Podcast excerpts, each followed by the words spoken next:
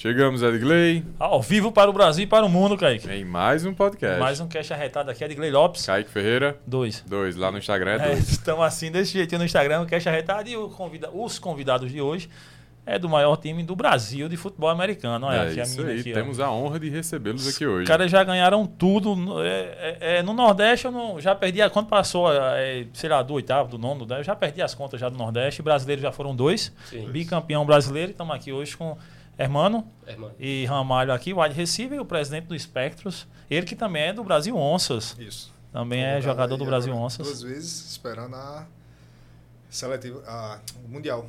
A gente vai ter a classificatória Mundial. Então estamos esperando aí a- algumas definições para poder jogar pela seleção. Se Deus Massa. quiser, cara. Obrigado por terem vindo aqui para contar um pouquinho de Exato. vocês no futebol americano e contar um pouquinho do Spectros também, do que vai vir pela frente aí. Acabou de sair do tryout, então Isso. acabou de recrutar uma Sim. galera boa aí para que a gente possa ver o Spectros cada vez mais levanta- levando o nome da Paraíba nível nacional e fora disso. Sem dúvida. E muito campeão, que tem o nome que eu descobri por causa do Spectros, que é Endeca Campeão, que é 11 vezes campeão. 11 vezes campeão. É, Quando passou do oitavo, nono, Deca décimo, isso eu vou contar mais não, que já é título demais, graças a Deus. Mas, no Nordeste já tomamos é, posse da cena, né? Na Sim. cena ninguém manda mais. Sem perder Nordeste. nenhuma final, desde 2008. A gente nunca perdeu uma final do Nordeste. Cara, Então incrível ninguém, isso. ninguém foi Sim. campeão além da gente. incrível nível de profissionalismo que vocês chegaram. velho. é, Num esporte que há. Hoje não é mais amador. Posso dizer que hoje já é profissional o esporte, porque a gente já tem uma liga, né? E É. estamos caminhando, né? E aí, em vias de em, profissionalismo. via- em vias de profissionalismo, porque está caminhando captando Sim. re- patrocinadores, recursos e tudo mais. Mas é incrível a, a evolução de vocês. Incrível mesmo. Parabéns. E obrigado por terem vindo, velho. Pô, a gente que agradece demais o espaço. É, é, como a gente conversou ali antes na, na salinha, é impressionante como a gente fica feliz em ver a cena do, do, do podcast de uma pessoa se desenvolvendo e, consequentemente, a gente também crescendo junto. Que é um fruto, o Spectrum, ele não é um fruto de 5, 10 anos, né? Tem um trabalho aí de 15 anos, eu acho, pelo menos. E tudo começou com uma brincadeira na praia, na, na areia da- das praias de Cabo Branco, quando a gente, inicialmente com bolas assim, não, chegava nem perto dessa aqui, tinha equipamento. Essa aqui hoje, nada. porque bem tá bom demais de Não, lançar uma bola dessa, maravilhosa. né? Essa Essa aí daí- tá Dá essa pra rolar daí- uma espiralzinha boa com essa, né? Dá. A gente, hoje a gente preza que- profissionalismo, né? A melhor bola que a gente pode adquirir, a gente tá indo atrás. Então, uma bolinha dessa aí, por baixo, dá uns mil reais pra gente poder. Pois é, naquela cuidar. época. Não. Naquela época a gente comprava uma bola de, de borracha de 100 reais e tava todo mundo feliz. Hoje não, hoje a bola é de couro, tem um trato especial, tem todo um cuidado especial que tem que ter. Então, sempre migrando para o mais profissional possível. E eu tenho até hoje, tá? A primeira bola, A primeira bola. a do Green Bay Packers. Uma bola que eu dei guardadinha. do Green Bay. Vai pro museu, vai pro museu do Spectrum daqui a É. alguns anos, eu tenho certeza. Lógico. Primeira bolinha, Quando a gente tá. A Mauri, obrigado aí que tá aqui na. Ela. Clarice. Clarice. Clarice, obrigado também por estar aqui, tá aqui no estúdio. A Mauri, quando a gente tava falando isso, pô, Mauri, se for trazer os troféus do Espectro, a gente vai ter que fazer ali fora. Eu ia trazer as medalhas. O estudinho ali. Mas as numa próxima, no próximo papo, a gente traz alguma. Eu disse, não, vou trazer muito e a gente vai lotar tudo isso aqui, né? É, que vai caber, que é coisa demais, graças a Deus. Mas é de onde surge a paixão pelo futebol americano? Porque é, é, no Brasil, no, eu acho que década de 80 começa, começa a surgir alguns movimentos, a galera já curtindo, assistindo, Sim. a galera que É. estava estudando fora, que vinha, né, meio que década de 90. Silvio Luiz na, na Band Esportes. É, no Band Esportes ali, e a galera vai criando essa, Isso. essa, esse interesse na galera. E em vocês, como é que surge, velho? Surge essa paixão pra conhecer e começar com o esporte.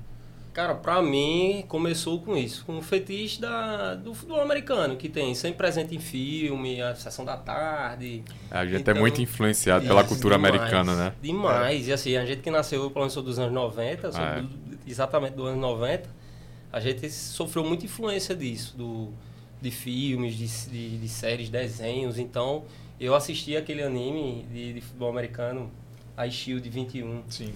Pô, antigo pra caramba esse, esse anime japonês que é de futebol americano. Então o moleque assistia porque passava na TV fechada. Então veio esse esse senso de, de valorizar isso como algo interessante, mas não é algo cultural pra gente, nunca foi.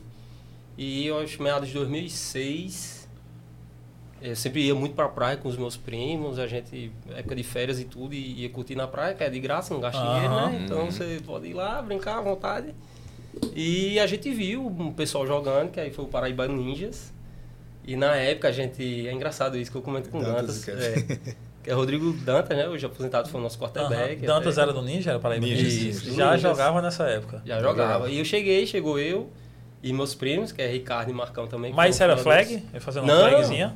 O pessoal jogava na praia, não tinha nem regra. É, era tinha só nem regra. Tinha a bola, na a bola, bola. lançar a bola um Isso. pro outro. Ali aí tentava correr uma rota e alguém marcar. Aham, Não tinha regra, não tinha nada muito, muito sedimentado. E aí a gente chegou lá, pô, a gente pode treinar com vocês. Aí Dantas, não, não, o time já tá completo. Não pode, não pode entrar, não pode. O grande responsável Não, não, pela não. criação de Liga aí. Specs era. Sim. E aí eu juntei com meus primos e Rinaldo também, que era, que era muito amigo da gente e tudo. A gente fez, não, vamos criar o melhor time daqui e, e vamos crescer e vamos fazer crescer. E aí o time começou com um nome que não era muito comercial. Qual foi o primeiro Era nome? Demônios dos Infernos. Demônios dos Porque a gente Infernos. tinha uma, uma tradição assim. Esse pessoal moleque, adolescente, gostava de, de heavy metal. A gente sempre muito gostava de rock e tal. E adolescente meio revoltado. Sempre, sempre- acho que todo adolescente que não é revoltado, acho que tá sendo adolescente É, errado. não, ele tá da- adolescente Lembrou, errado, tá lembrou errado, meu, meu primeiro e-mail na adolescência, que era Kaiques Loucos. é. Kaique Era né? sempre esse nome assim, né? Sempre tem. É. E aí a gente viu que realmente não ia dar certo esse nome, porque não era algo muito comercial. E aí foi evoluindo. Imagina foi- o, o moleque chegando, mãe, eu tô indo jogar futebol americano na praia. Ah, meu filho, é, tem um time, Demônios dos Demônios Infernos. dos Infernos. Demônio dos Ah, Infernos. mas não vai, filho, não vai jogar. E aí a gente mudou, foi pra Jampa Demos, que até pode ser comercial, dependendo, É. tem muitos times É. americanos que tem essa linha aí de, de demos e tal. E aí um belo dia a gente lá, depois de, de, de brincar, a gente também, a gente muito fã de Senhor dos Anéis, gostava dessa parte de RPG e tal, e a gente falou, não, por que não espectros? Aqueles espectros de Senhor dos Anéis. Algo intimidador, né? Uhum. E aí fechou.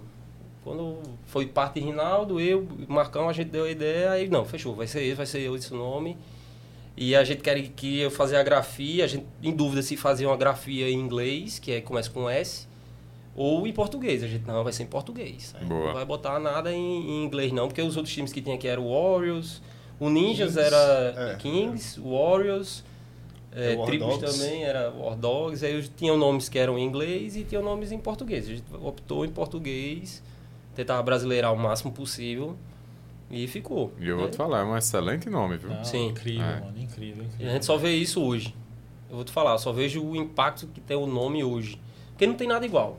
Não tem nada igual. É, Você vai ver nada, um nome nada. assim. Os outros times É. não tem. Em Cara, esporte não espectros tem. e, Não e pra, pra um mascote, pra tudo, Sim. velho. Pra logo. A logo é- a gente vai chegar nessa parte da logo pra descobrir como é que vocês fizeram essa logo. Mas aí nessa época o Ramalho tava Eu jogando comecei- também na praia. É, eu comecei em 2007. Isso é, isso é que ano, mais ou menos? 2006. 2006. Eu comecei um ano depois, eu tinha 14 anos na época.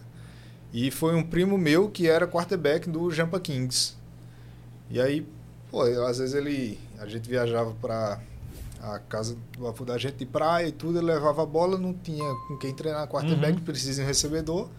E aí ele começou a lançar umas bolas pra mim. Aí, beleza. Chamou pra um treino. Eu fui pro treino e terminei ficando no time. Então, assim, não foi essa, diferente, não foi essa paixão, foi Pô, não tinha nada pra fazer, meu primo me chamou pra ir pra praia, pra jogar futebol americano, cheguei no treino, eu me lembro, primeiro treino, primeira rota que eu alinho de, de wide receiver, Aaron alinha na minha frente pra me marcar. Eu olhei assim pro meu primo e chamou, vai, pô. Ainda fui lá, corri a rota, recebi a bola. Assim que eu recebi a bola, recebi a primeira, primeiro teco foi de, de Aaron. Aí, porra, caí assim, fui, é, É a Vera mesmo, né? É. vamos ver onde é que vai dar. pegar. Só que, pô, 14 anos na época, jogando com os caras já de 20 e pouco e Vi tudo. nada, né? pô, tem a Budu, Não, Aaron- pô, ah, a não, galera pô. tinha uns 30 anos, velho, Ah, 28. pô, pô. Aaron, acho que os caras tinham. É, 20, assim, pelo menos uns 5 anos a mais tinha, né? E eu aí fui ficando, ficando. Depois os times foram é, né, se acabando um pouco, Sim. o pessoal foi parando de jogar. O PB Ball 2, eu acho que foi a época que a gente teve mais times. Aqui que foram 12 times disputando o Campeonato Paraibano. Na Cara, praia ainda. Sim, na praia. É, e aí a final foi Spectros e Kings. O Kings perdeu pela segunda vez. É, a primeira derrota do Spectros foi o primeiro jogo do PB Ball 1, Sim. foi pro Kings. Sim, E aí, Rinaldo durante quatro anos, foi. durante quatro anos foi a única derrota do Spectros. Isso. Quatro É. anos a gente nunca tinha perdido. Nunca perdeu. Aqui, Isso perdeu em os jogos jogos. areia e depois na grama, Isso. full pad. O Spectros nunca, A gente foi nunca campeão em 2000, 2008, campeão nordestino, sem uma única derrota. Acho que 2008, 2000, 2009. Aí, é, aí 2011 Campeonato Nordestino, campeão invicto, 2012 Nordestino invicto, aí a gente sofre a primeira derrota em Isso, Cuiabá. Foi isso aí. Cara, Cuiabá, e- e- mas aí nessa cena aqui, nesse formato, como é que você chega a uma organização de campeonatos aqui na Paraíba? Pegou Comunidade do Orkut. É, exatamente. O famoso O Orkut criou, é responsável Sim. por muita coisa Isso. nesse país Sim, aqui, sim. viu? É. O- Os amistosos eram assim, o pessoal entrava lá na comunidade do Orkut, aí um falava, teu time não presta. Não, teu time Vamos é que é ruim, vamos marcar o jogo. É, Marcava o jogo. jogo. sábado. Marcava o jogo. e tribos. É. Aí ia Ia pra praia, ali no busto, né? A faixa de areia era maior. Aham. tudo. Fazia ali, marcava. Aí depois o pessoal começou a eleger alguns eh, representantes de times para deixar mais organizado. Aham. E aí existia uma cota que você pagava para comprar o fio de gol. A gente já tinha gol na época da praia. Sim. As cordas para marcação, que era corda, uma corda naval, uma corda mais grossa para marcação. Tudo mais, a fazer as flags e tudo, os canos do, do fio de gol. E aí começa a ficar minimamente organizado. né? Então, Agora, engraçado, Ramalho, que isso aí foi algo muito particular da gente, daqui de João Pessoa, porque é, essa questão do, do Kings Uhum. ser um time do pessoal bem mais velho, pelo menos na minha visão, doutrinou muita gente, o Spectros. Porque a gente tinha um, um time muito jovem, É. então era um bocado de moleque, 16, 17 anos, eu tinha 16 anos, Pô, meus primos também devia ter no máximo 18. E a gente jogando com um pessoal bem mais velho, 25, 28 anos. Então a gente acabou se doutrinando no sentido de, pô, a gente não vai ganhar na força desses caras. A gente não vai conseguir bater de frente, porque os caras são imensos. Então vamos adequar, achar o, o- a melhor estratégia. E a gente começou a estudar o jogo, começou a entender a estratégia do jogo e, e, e via que a gente sobressaía na questão técnica. E, e relembrando isso aí, teve o, o- algo que me marcava muito, que era a gente ver o time de o, o Bulls, Ponta Negra Bulls na época, e o Marinas. Marinas. Era tido os times assim, pô, imbatíveis no Nordeste, Nordeste. então ninguém vai ganhar desses times e tal. Eu acho que isso retroalimentou na gente aqui de uma pessoa um, um sentimento assim de querer ser melhor do que os outros times, principalmente contra o, o Ponta Negra Bulls e o Recife Marinhos na época, que fez a gente se desenvolver muito como campeonato. Eu acho que isso também foi um, um- um motivador de fazer um campeonato decente, que a gente via, mas a gente matava, marcava com o pé a linha do, do campo. Não faz sentido. A gente Pelada fez, de não, é- moleque ali né, jogando, né? isso. pô? Não, a gente olhava e fazia, não, isso aqui não pode acontecer. Você Se sabia a gente o que era quiser bater linha? esses times, tem que botar um... Não é isso? uma Tinha a linha, coisa- a linha de scrimmage, aí era um árbitro aqui e o outro ali. Pô, se você olhar aqui, tá todo mundo na linha, mas era pra estar. Então, um negócio Uma bem... coisa assim absurda. E isso meio que fomentou a gente se desenvolver. E foi desenvolvendo. Eu lembro do nosso primeiro desafio como Specs foi ganhar do Tribus, que era Brian, que hoje Brian. é, é técnico no, no México, na Universidade do México. Eu acho que hoje é o, o brasileiro com maior destaque no cenário mundial, talvez. de No futebol americano. é, nessa, e a gente tem atletas hoje brasileiros Sim. que jogam fora, mas Brian Brian já foi é um dos primeiros que, que saíram daqui para ser técnico. Você não tem tanta referência de um brasileiro técnico Isso. fora, né? Atleta a gente consegue exportar ainda um, um bom material, mas técnico, Isso. né? Brian foi o primeiro a, a fazer isso daí. Agora a gente tá, tá vendo na cena, é, acho que tem o quê? Dois prospectos aí de QB, né? Tem um filho de Vitor. Beaufort, né? E tem um outro rapaz Isso. também, que acho que é, é, a mãe dele é brasileira, alguma coisa assim. Mas sempre se falava em brasileiro como kicker, Isso. né? É. Isso, Só os primeiros, no- quase todos. Cário Santos, o, o que foi daquele universidade, da universidade É. quase É, que tem um nomezinho meio... meio, meio É, que estranho. era do Titans. Sim. Sim, sim, sim, esse É, mesmo. fugiu a também. Teve um fora da posição, foi Breno Giacomini, mas que é americano com os pais brasileiros, que também fazia parte de linha ofensiva. A gente teve E Duzão Duzão, agora. né? Duzão. Duzão Duzão. conseguiu chegar no, Duzão. no, Só que no, no Brian office. foge tudo isso. É. Porque ele é técnico, coordenador É. ofensivo. Que é outra história, né, mano? É Totalmente, outra assim, um cara extremamente respeitado lá onde na universidade de onde ele está hoje. Ele E- come- ele começou como assistente de Isso. posição até se tornar depois eh, coordenador de posição, coordenador ofensivo e técnico principal. Então foi até uma foi Então, ele gradativo. tá como head coach lá. o caminho. Se eu não me engano, é head coach na universidade lá. É, isso eu acho que eu não sei se ele está como head É, coach, head coach ou coordenador ofensivo. É o coordenador Mas ofensivo. tá em que posição- Não, é, posição assim de destaque. de total destaque, né? E é o técnico da seleção brasileira atualmente. Isso. Cara, E incrível. o engraçado é que o Spurs, o primeiro desafio foi ganhar de Brian. Porque assim, Brian já tem a visão de técnica assim muito Mas aprimorada. Brian já tinha morado né? fora. né, Já tinha morado Denver, fora, sim. Se eu não me engano, Denver. Então ele já tinha uma cultura de futebol americano. E aí quando chegou, ele já tinha visto muita coisa do futebol americano, foi implantar aqui com o material humano que o Tribus tinha. Então às vezes você tinha pessoal sobressaindo por conta da, das jogadas que o Brian trazia para poder. Então, tipo, era jogada já específica ali. A gente alinhava assim, limpava a terra, fazia a linha ofensiva com os cinco dedos, aí falava, tu corre aqui, Aqui. tu faz assim, eu acho que tá bom aqui, e vai. Mexer Aí limpava e, e eu. Aí Brian já tinha uns conceitos de jogada, É. já E o desenhava. mano era abusado, viu? O quarterback tinha uma mão ruim, uma mão ruim, sabe? Com um homem quadrado assim. Mas era abusado, jogava e aí a gente bateu esse desafio. Acho que foi uma virada de chave, porque a gente entrou no campeonato sem quase nenhuma perspectiva. Primeiro campeonato de areia. Kings, pô, sobressaía pelo tamanho. Os caras eram Físico. forte, físico. O, o Tribus era muito técnico. Aí a gente chegou correndo por fora ali, não, vamos, vamos ver o que, é que a gente faz. Aí a gente teve Rinaldo, que primeiro jogo quebrou o dedo, uma pancada lá, o dedo ficou troncho. Rinaldo é Metrif, é? Me trefe. Me Me trefe. trefe, me trefe, Isso. pô, Ele Rinaldo. trefe. estudou com a gente. Me Trefe. trefe. Ele Passou- quebrou o dedo Ele estudou quase jogo. todo mundo que estudou com a educação É. física. Você É, assistindo aí. Um abraço. Na Unip e na Ele tá Federal. agindo, ele tá agindo, com Tá certeza. pois tá, é. com certeza. Muita Ei, gente conhece, até porque os caras que eu digo que, porra, Mitref jogou um dos melhores do Brasil na, na posição de quarterback É, é. ali. Sem dúvida. E Aí hoje não, ele tá gigante, você viu Aí ele muita gente, recentemente? sim, muita gente da educação física, eu estudei com ele, eu estudei com ele, mas quando você vai olhar os outros, poxa, estudou com. Mas ele era o quê? Senão tava era aluno, pô. E pra você ver, tipo, em João Pessoa, você tem o Brasil todo, em João Pessoa a gente teve os dois melhores QBs do Sim. Brasil, né, cada um com sua, com sua característica, né? Sim. Dantas e Rinaldo, duas características diferentes. A gente teve os dois melhores QBs do Brasil jogando no mesmo time, né, e os dois caras fazendo história também na seleção brasileira. Incrível isso. Quem iria imaginar que você estaria em João Pessoa e teria no Brasil os dois melhores aqui? É. É, às vezes o pessoal fica é, pergunta e tudo, bicho, existe sorte. É, alguns times dizem que a gente ganha às vezes por sorte e tudo, mas eu acho que a minha sorte é nascer em João Pessoa.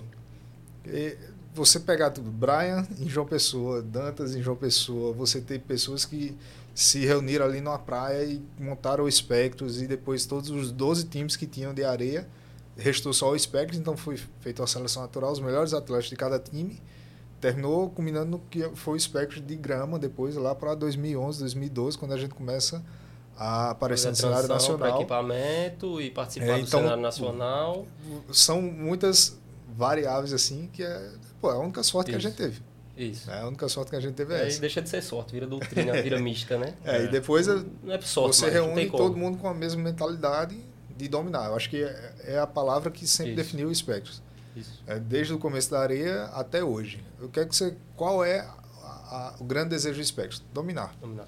Mano, quando eu cheguei em 2015, que aí eu vi a chamada pro tryout, aí fez eu e Caio. é, e era. Meu, como educador físico, meu meta tinha trabalhado no Botafogo. Não, ainda ia trabalhar no Botafogo, ainda ia trabalhar no Botafogo, não, mas minha meta era trabalhar em um, vivenciar o esporte a nível mais profissional o mais perto disso possível, né? Eu gosto muito de esporte e tal. Aí quando vai a chamada do espectro, eu disse, porra. Então, na época, ah, tava atlético, treinava, não sei o quê, jogava basquete. Disse, pô, dá pra tentar, seletivo, né? Aí quando eu chego lá, de impacto pra mim foi, assim, o, o profissionalismo de tudo. Todos vocês lá, Brian, Veloso, todo mundo lá, e eu olhava assim, velho, caramba, a parada é muito profissional. Tipo, a exigência, né? Tipo, com todo mundo que tá ali, lógico. E eu ficava, porra, parece que essa parada aqui, eu sou, tô no, no Flamengo, tô em algum time assim, que é cobrança. Isso. Mas aí, no decorrer do, do, do, do que vai acontecendo, você vai entendendo tudo que envolve o espectro, tudo que envolvia o time, porque era Sim. tão campeão em si, né, velho? Desde os treinos é, até, porra, virar madrugada, no, domingo à tarde, pra exigência máxima, o training camping, como era tudo. Disse, Caramba, que incrível a mentalidade de todo mundo ali, porque era uma mentalidade além do, do apenas praticar um, ativo- um esporte. Não, mas era uma mentalidade divertir, realmente de, divertir, de, né? de ganhar, de vencer e de la- alavancar da parada. Eu acho que a parte de hobby mesmo era na época da praia. É, Era quando o pessoal considerava é mais. hobby. Ah, Eu vi algumas pessoas, ah, porque aí ia para um treino ali e tudo mais, sabe aquela coisa. é, o pessoal ia, aí Ia pra Cairá, ia paquerar. ia pra Cairá, lá no Porque terminava, terminava os jogos ou o treino ali tardezinha, já emendava na calçadinha, ficava ali pela calçadinha e tudo, a encontrava galera, o pessoal. Pô, mandava fazer o padrãozinho do futebol É, americano, lá- chegava lá lá, na praia e tudo um mais. rebolozinho, moleque, pá. sabe, velho? É, só que aí depois começou, a- quando a gente viu que ia pra grama, que o negócio ia né, se tornar mais sério, o pessoal começou a levar na seriedade também. é.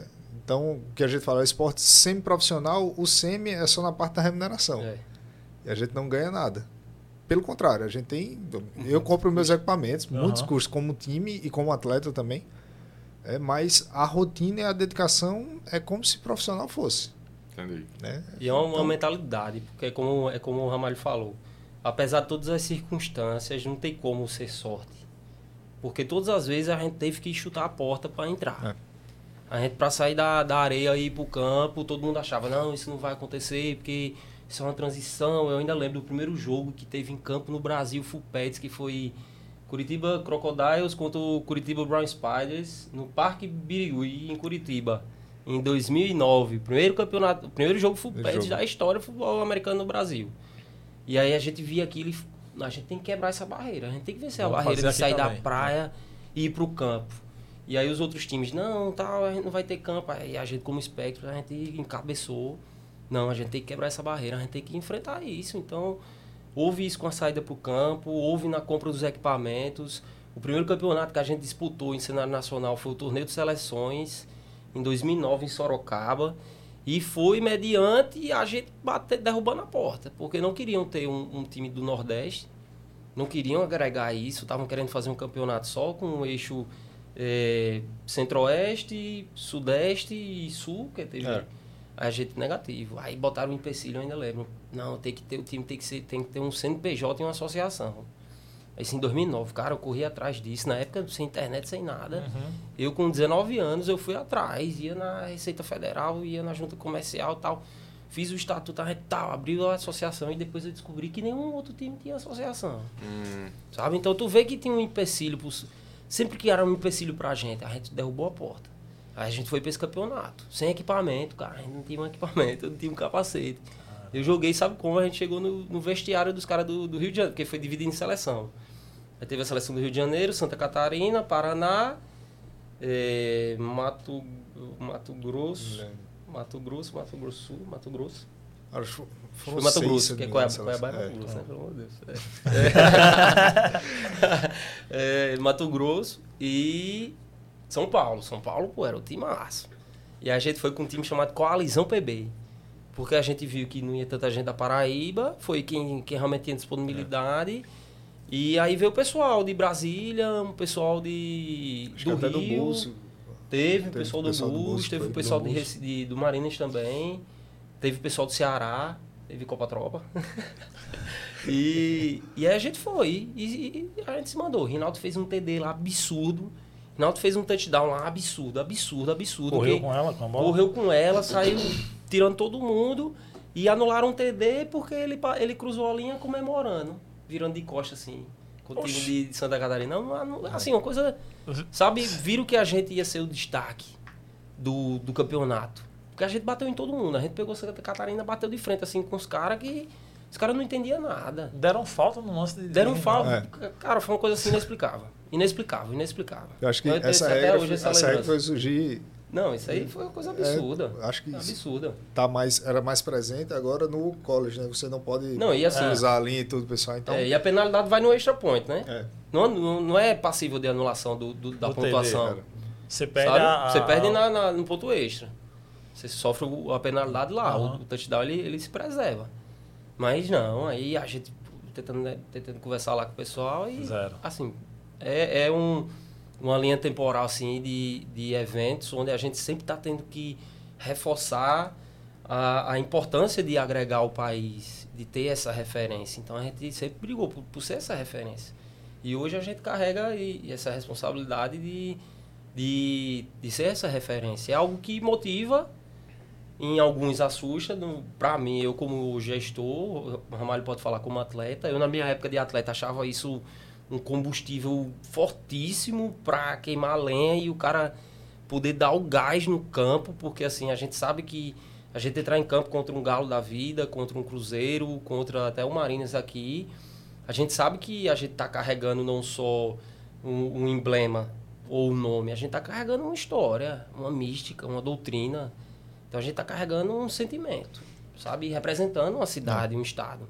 Que é o que eu gosto de reforçar. A gente carrega o nome de uma pessoa no nome do time e as cores da bandeira da Paraíba no uniforme, preto e vermelho. Porque a gente carrega pessoas, a gente não carrega só um- uma imagem. Então quando a gente vai em campo, a gente vai representando, sei lá, eh, tua mãe, que sempre É. apoiou, meus pais sempre apoiaram.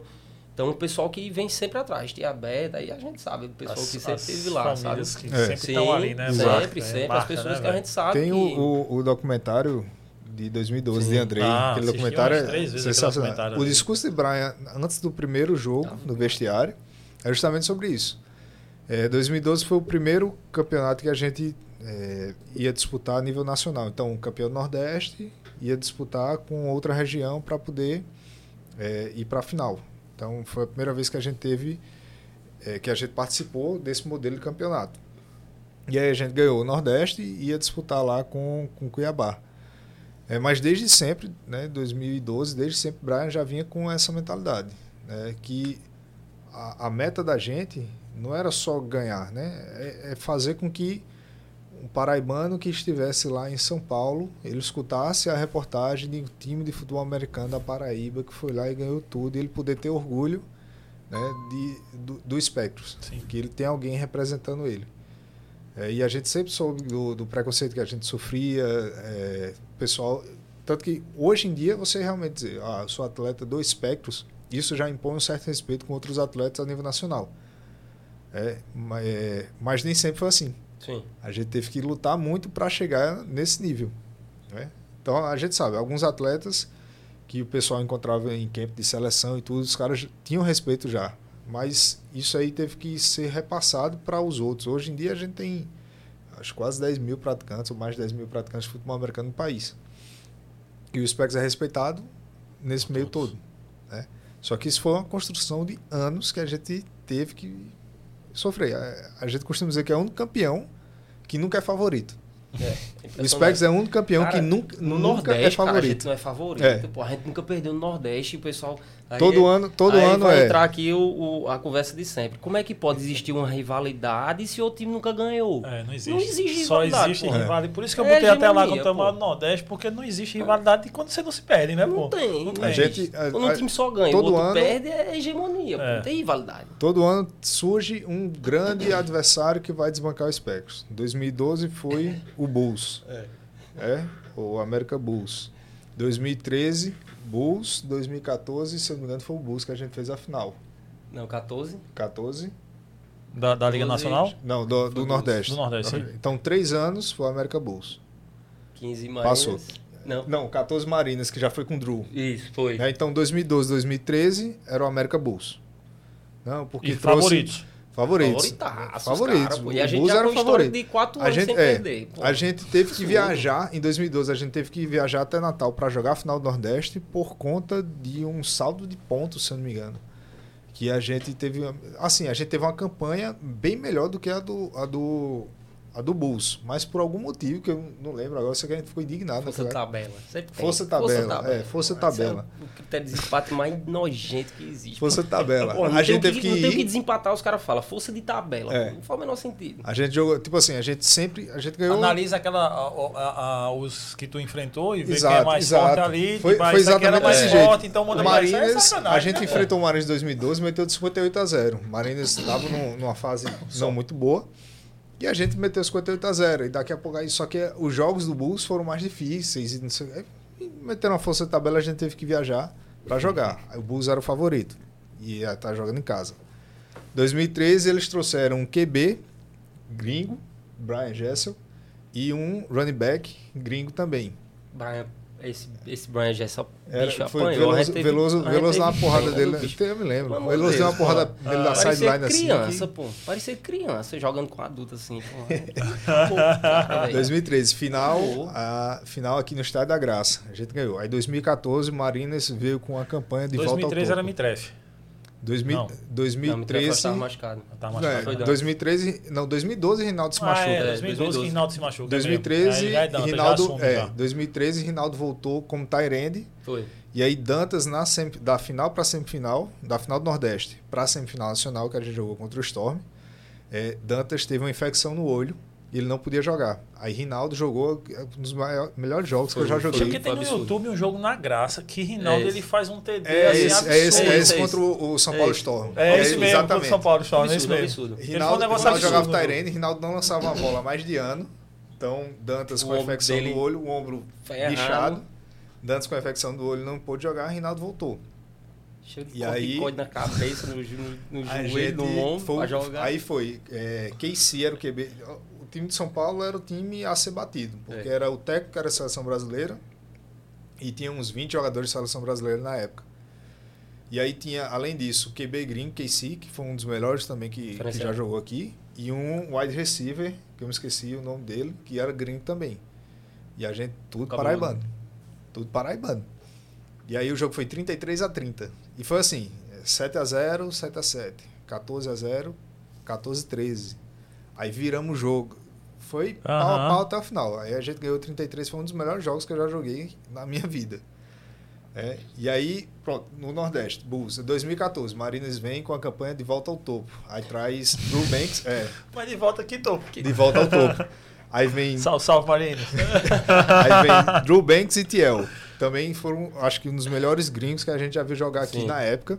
Tiel era absurdo, era um safety, extremamente atlético. E Drew era um QB, primeira vez que a gente tinha enfrentado, segunda vez na verdade, mas com mais habilidade, que a gente enfrentou em 2013 Brian Jessel, que era um QB mais móvel, 2014 Drew.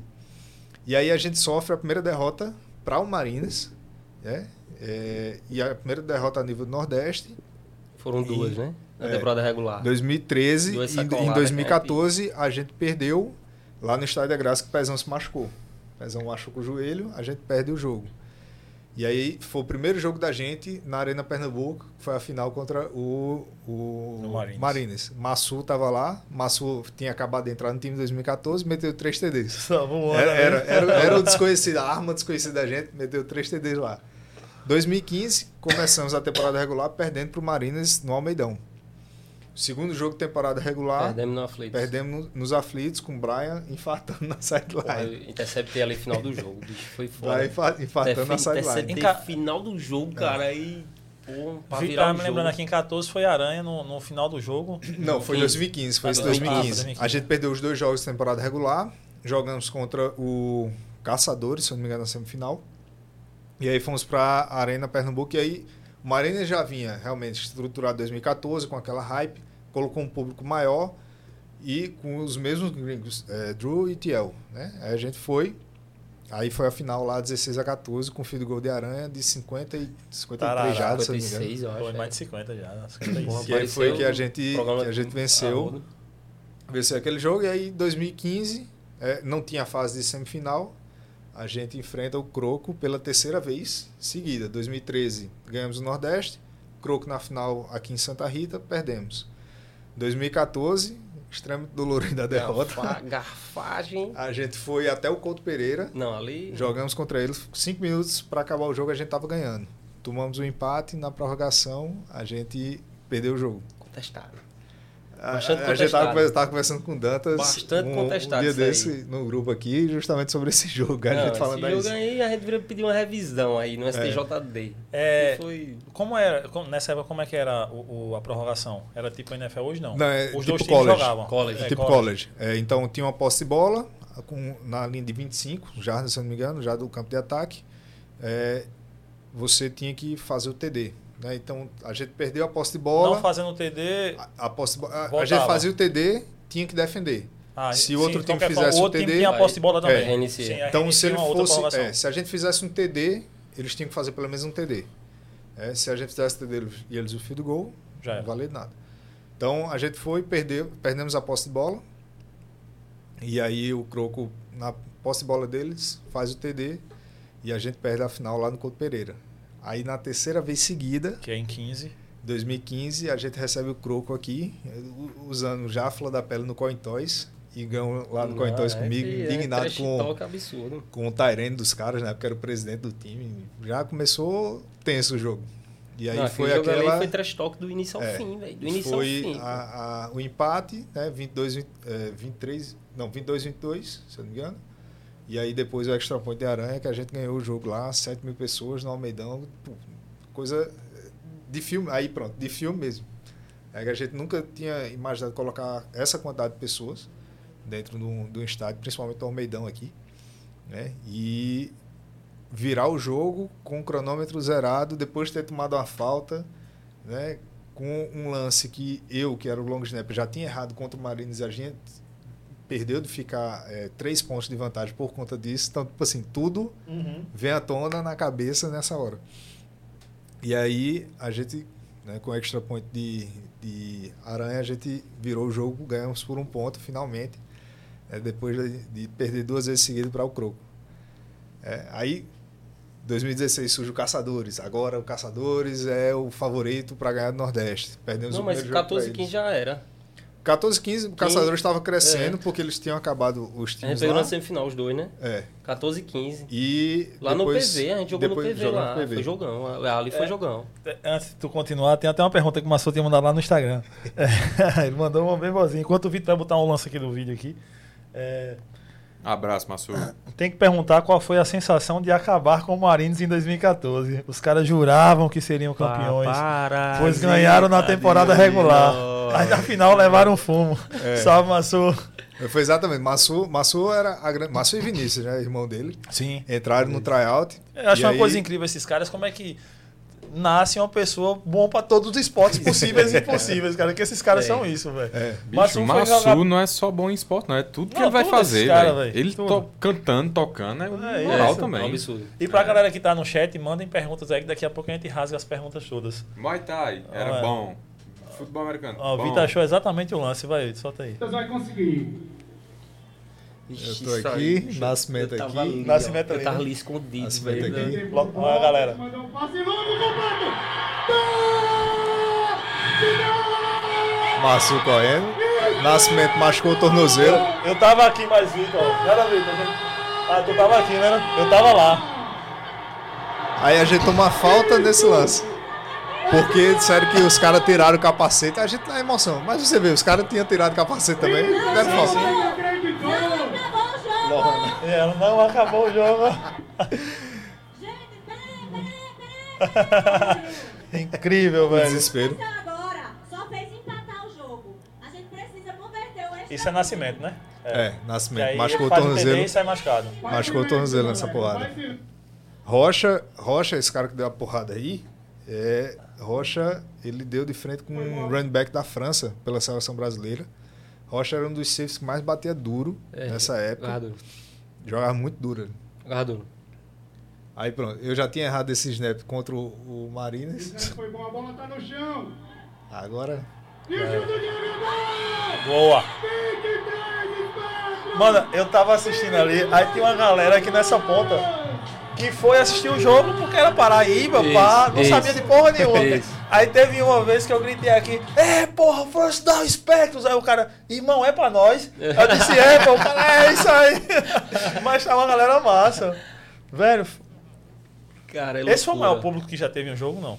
aqui em João que- Pessoa foi. Aqui em João Pessoa sim, mas Depois acho a gente no Brasil colocou... não. no Brasil não. No Brasil já teve jogo com quase 15 mil, se não me Na engano. Curitiba encheu, não foi o Já. Couto? Já chegou assim. O Couto foi 7 também quando a gente No jogou Couto, lá. Na arena foi Na 8, arena né? foi 8. 8 mil acho foi pessoas 8. no jogo lá. É, teve de 15, foi em Cuiabá. Na arena lá em Cuiabá, se não me engano, que foi contra o Corinthians. Algo assim. Eu sei que tem um público maior do que isso daí. Vitor, solta aqui o emblema, só para anunciar aqui o emblema para a galera aqui da NV99, enquanto daqui a pouco a gente volta na conversa. A gente também está fazendo essa live tanto no YouTube quanto na NV99, é uma plataforma do Flow Podcast, onde tem alta galera do Brasil que produz podcast e faz uma live lá também. E para a galera do Flow, da galera que está aí da NV99, esse é o emblema do dia. Nosso primeiro emblema, isso é um NFT que funciona na plataforma, a galera resgata, vale grana tal, enfim. Aí, a partir de hoje, estamos liberados a fazer emblemas. Esse é o nosso primeiro emblema lá. E para você resgatar esse emblema, é só você colocar JP Spectros. JP Spectros, que você resgata esse emblema. Spectros em português, ficar né? Spectros, É. igual tá escrito A aqui. gente já, já teve a, a matéria de jornal, às vezes saía. Sai- Spectros, Spectros com S? Com S e U. Spectros com Ah, com que é- S e U. Ah, é sacanagem, né, velho? Aí dói, dói. Aí dói. Dói, dói. Pois é, resgata esse emblema, JP Spectro, a partir das 9h15. 9h11, 9h15 está liberado para você resgatar esse emblema do Spectros aí na plataforma NV99. Tamo junto, galera da NV. Brigadão pela força de sempre. E Ficou bonitão, ficou né? massa, né? Ficou, ficou diferenciado. Show, né? show, show aí. A galera vai curtir e é bom que gira. A galera vai ver mais ainda o João Pessoa Spectros. É isso aí. Deixa eu, deixa eu fazer uma pergunta.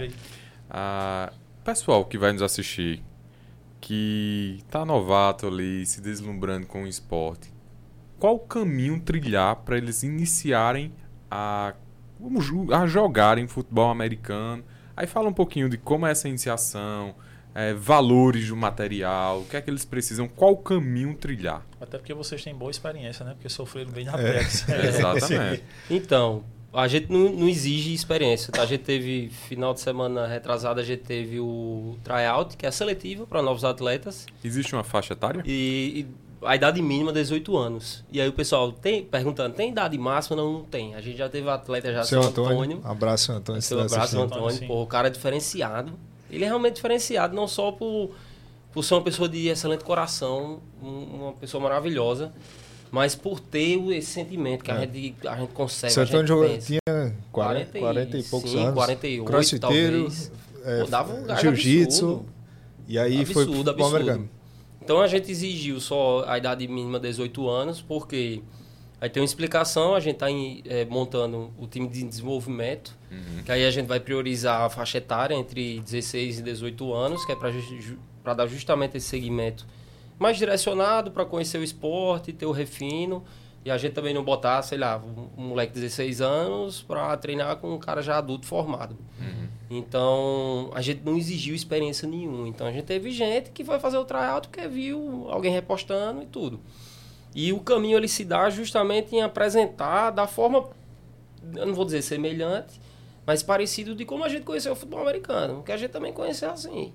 Chegou, começou a treinar, não tinha o conhecimento. Então, na época também a informação ela não era tão vasta como é hoje. Hoje tu botar no Google, tu baixa É. playbook aí a- de, de universidade aí a rodar, assim, completo. Então a informação hoje ela, era ela é muito livre.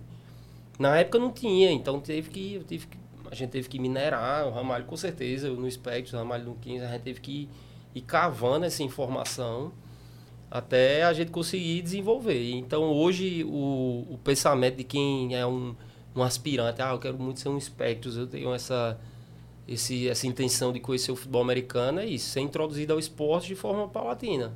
Então ele vai conhecendo o esporte e vivenciando. Então a gente teve a seletiva, teve gente lá que eu vi que pô, o cara não sabia nem o que era praticamente. Mas foi. E aí vai começar a ser introduzida a questão das, dos posicionamentos, do que é que os times eles são responsáveis, como é que funciona a dinâmica do jogo. Porque assim, a gente olha o jogo e faz, pô, até que entende muitas vezes que é um time atacando, tentando avançar, o outro time tentando impedir o avanço, que é basicamente assim que o, a dinâmica do jogo funciona. Ainda assim, tem, tem pontos muito específicos de que não é fácil você aprender. Então, existe um bloqueio específico de você virar o camarada de uma forma que você vai ter que segurar no, debaixo do, do equipamento do ombro dele e rotacionar o cara tal.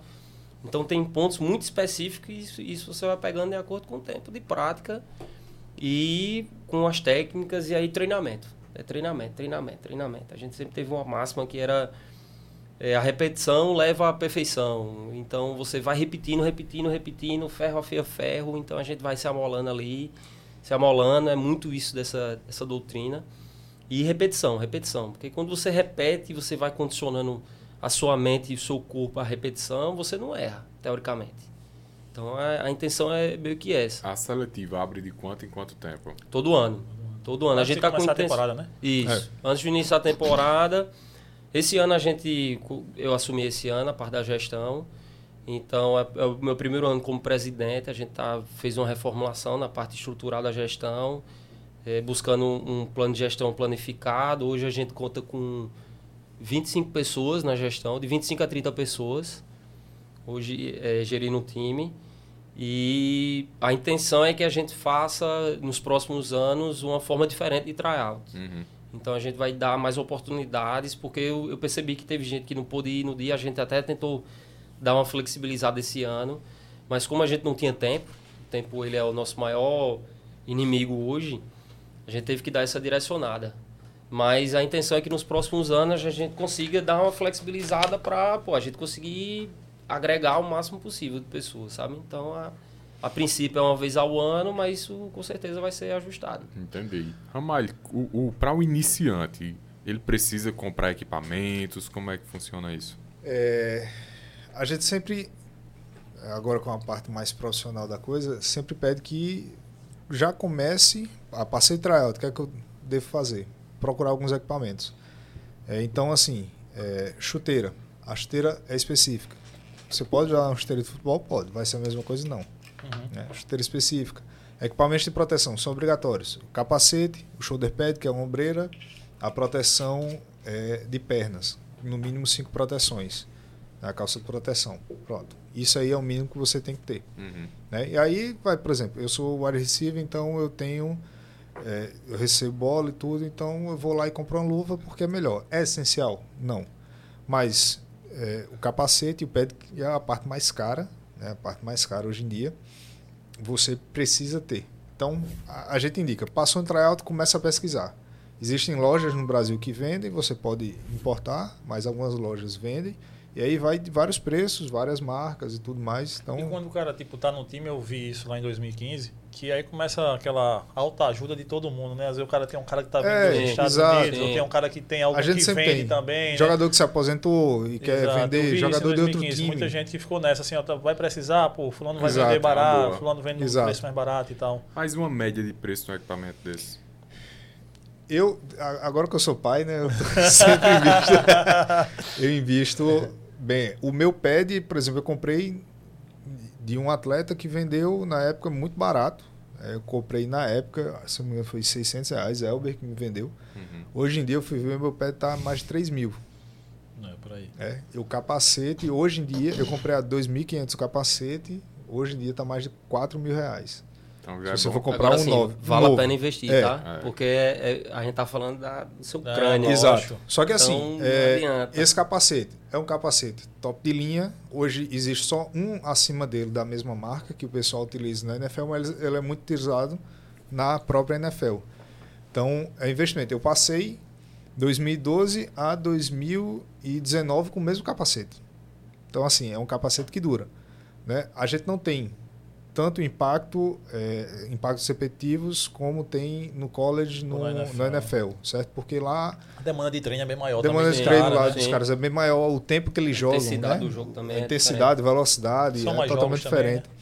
É, então, é, lá eles trocam todo ano, né? E aí alguns fazem um recondicionamento do capacete e terminam repassando para algumas outras universidades, enfim, universidades menores e tudo mais. E tem atletas que conseguem comprar alguns desses capacetes recondicionados, né? É, mas eu olhei assim, pô, não, preciso investir no capacete.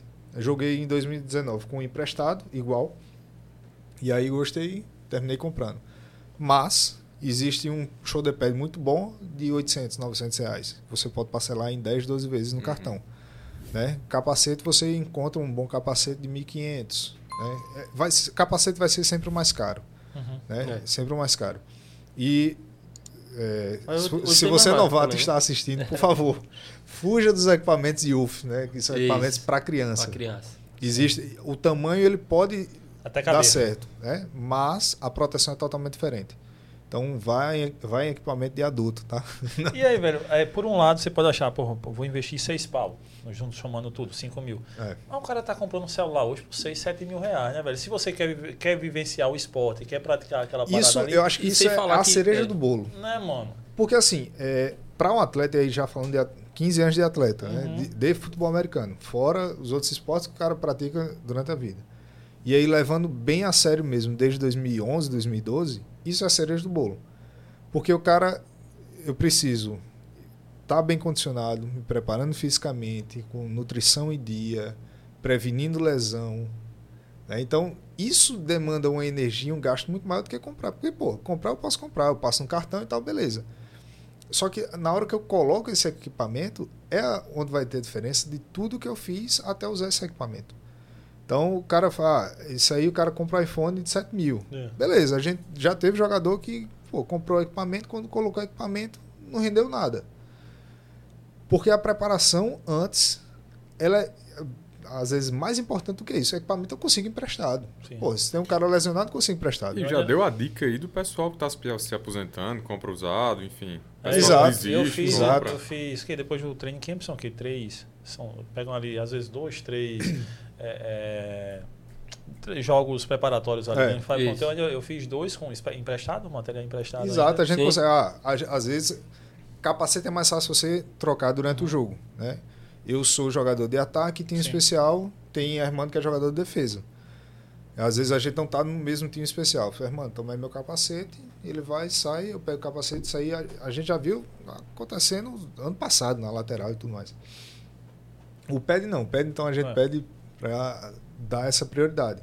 Mas isso vai ser o, de, o de menos. Porque entre você gastar 170 numa mensalidade de academia, 100 reais numa mensalidade de academia, ir treinar, comer melhor, dormir melhor, é, suplementar bem, é, ter uma lesão e ir para um fisioterapeuta, isso gasta às vezes muito mais dinheiro Sim.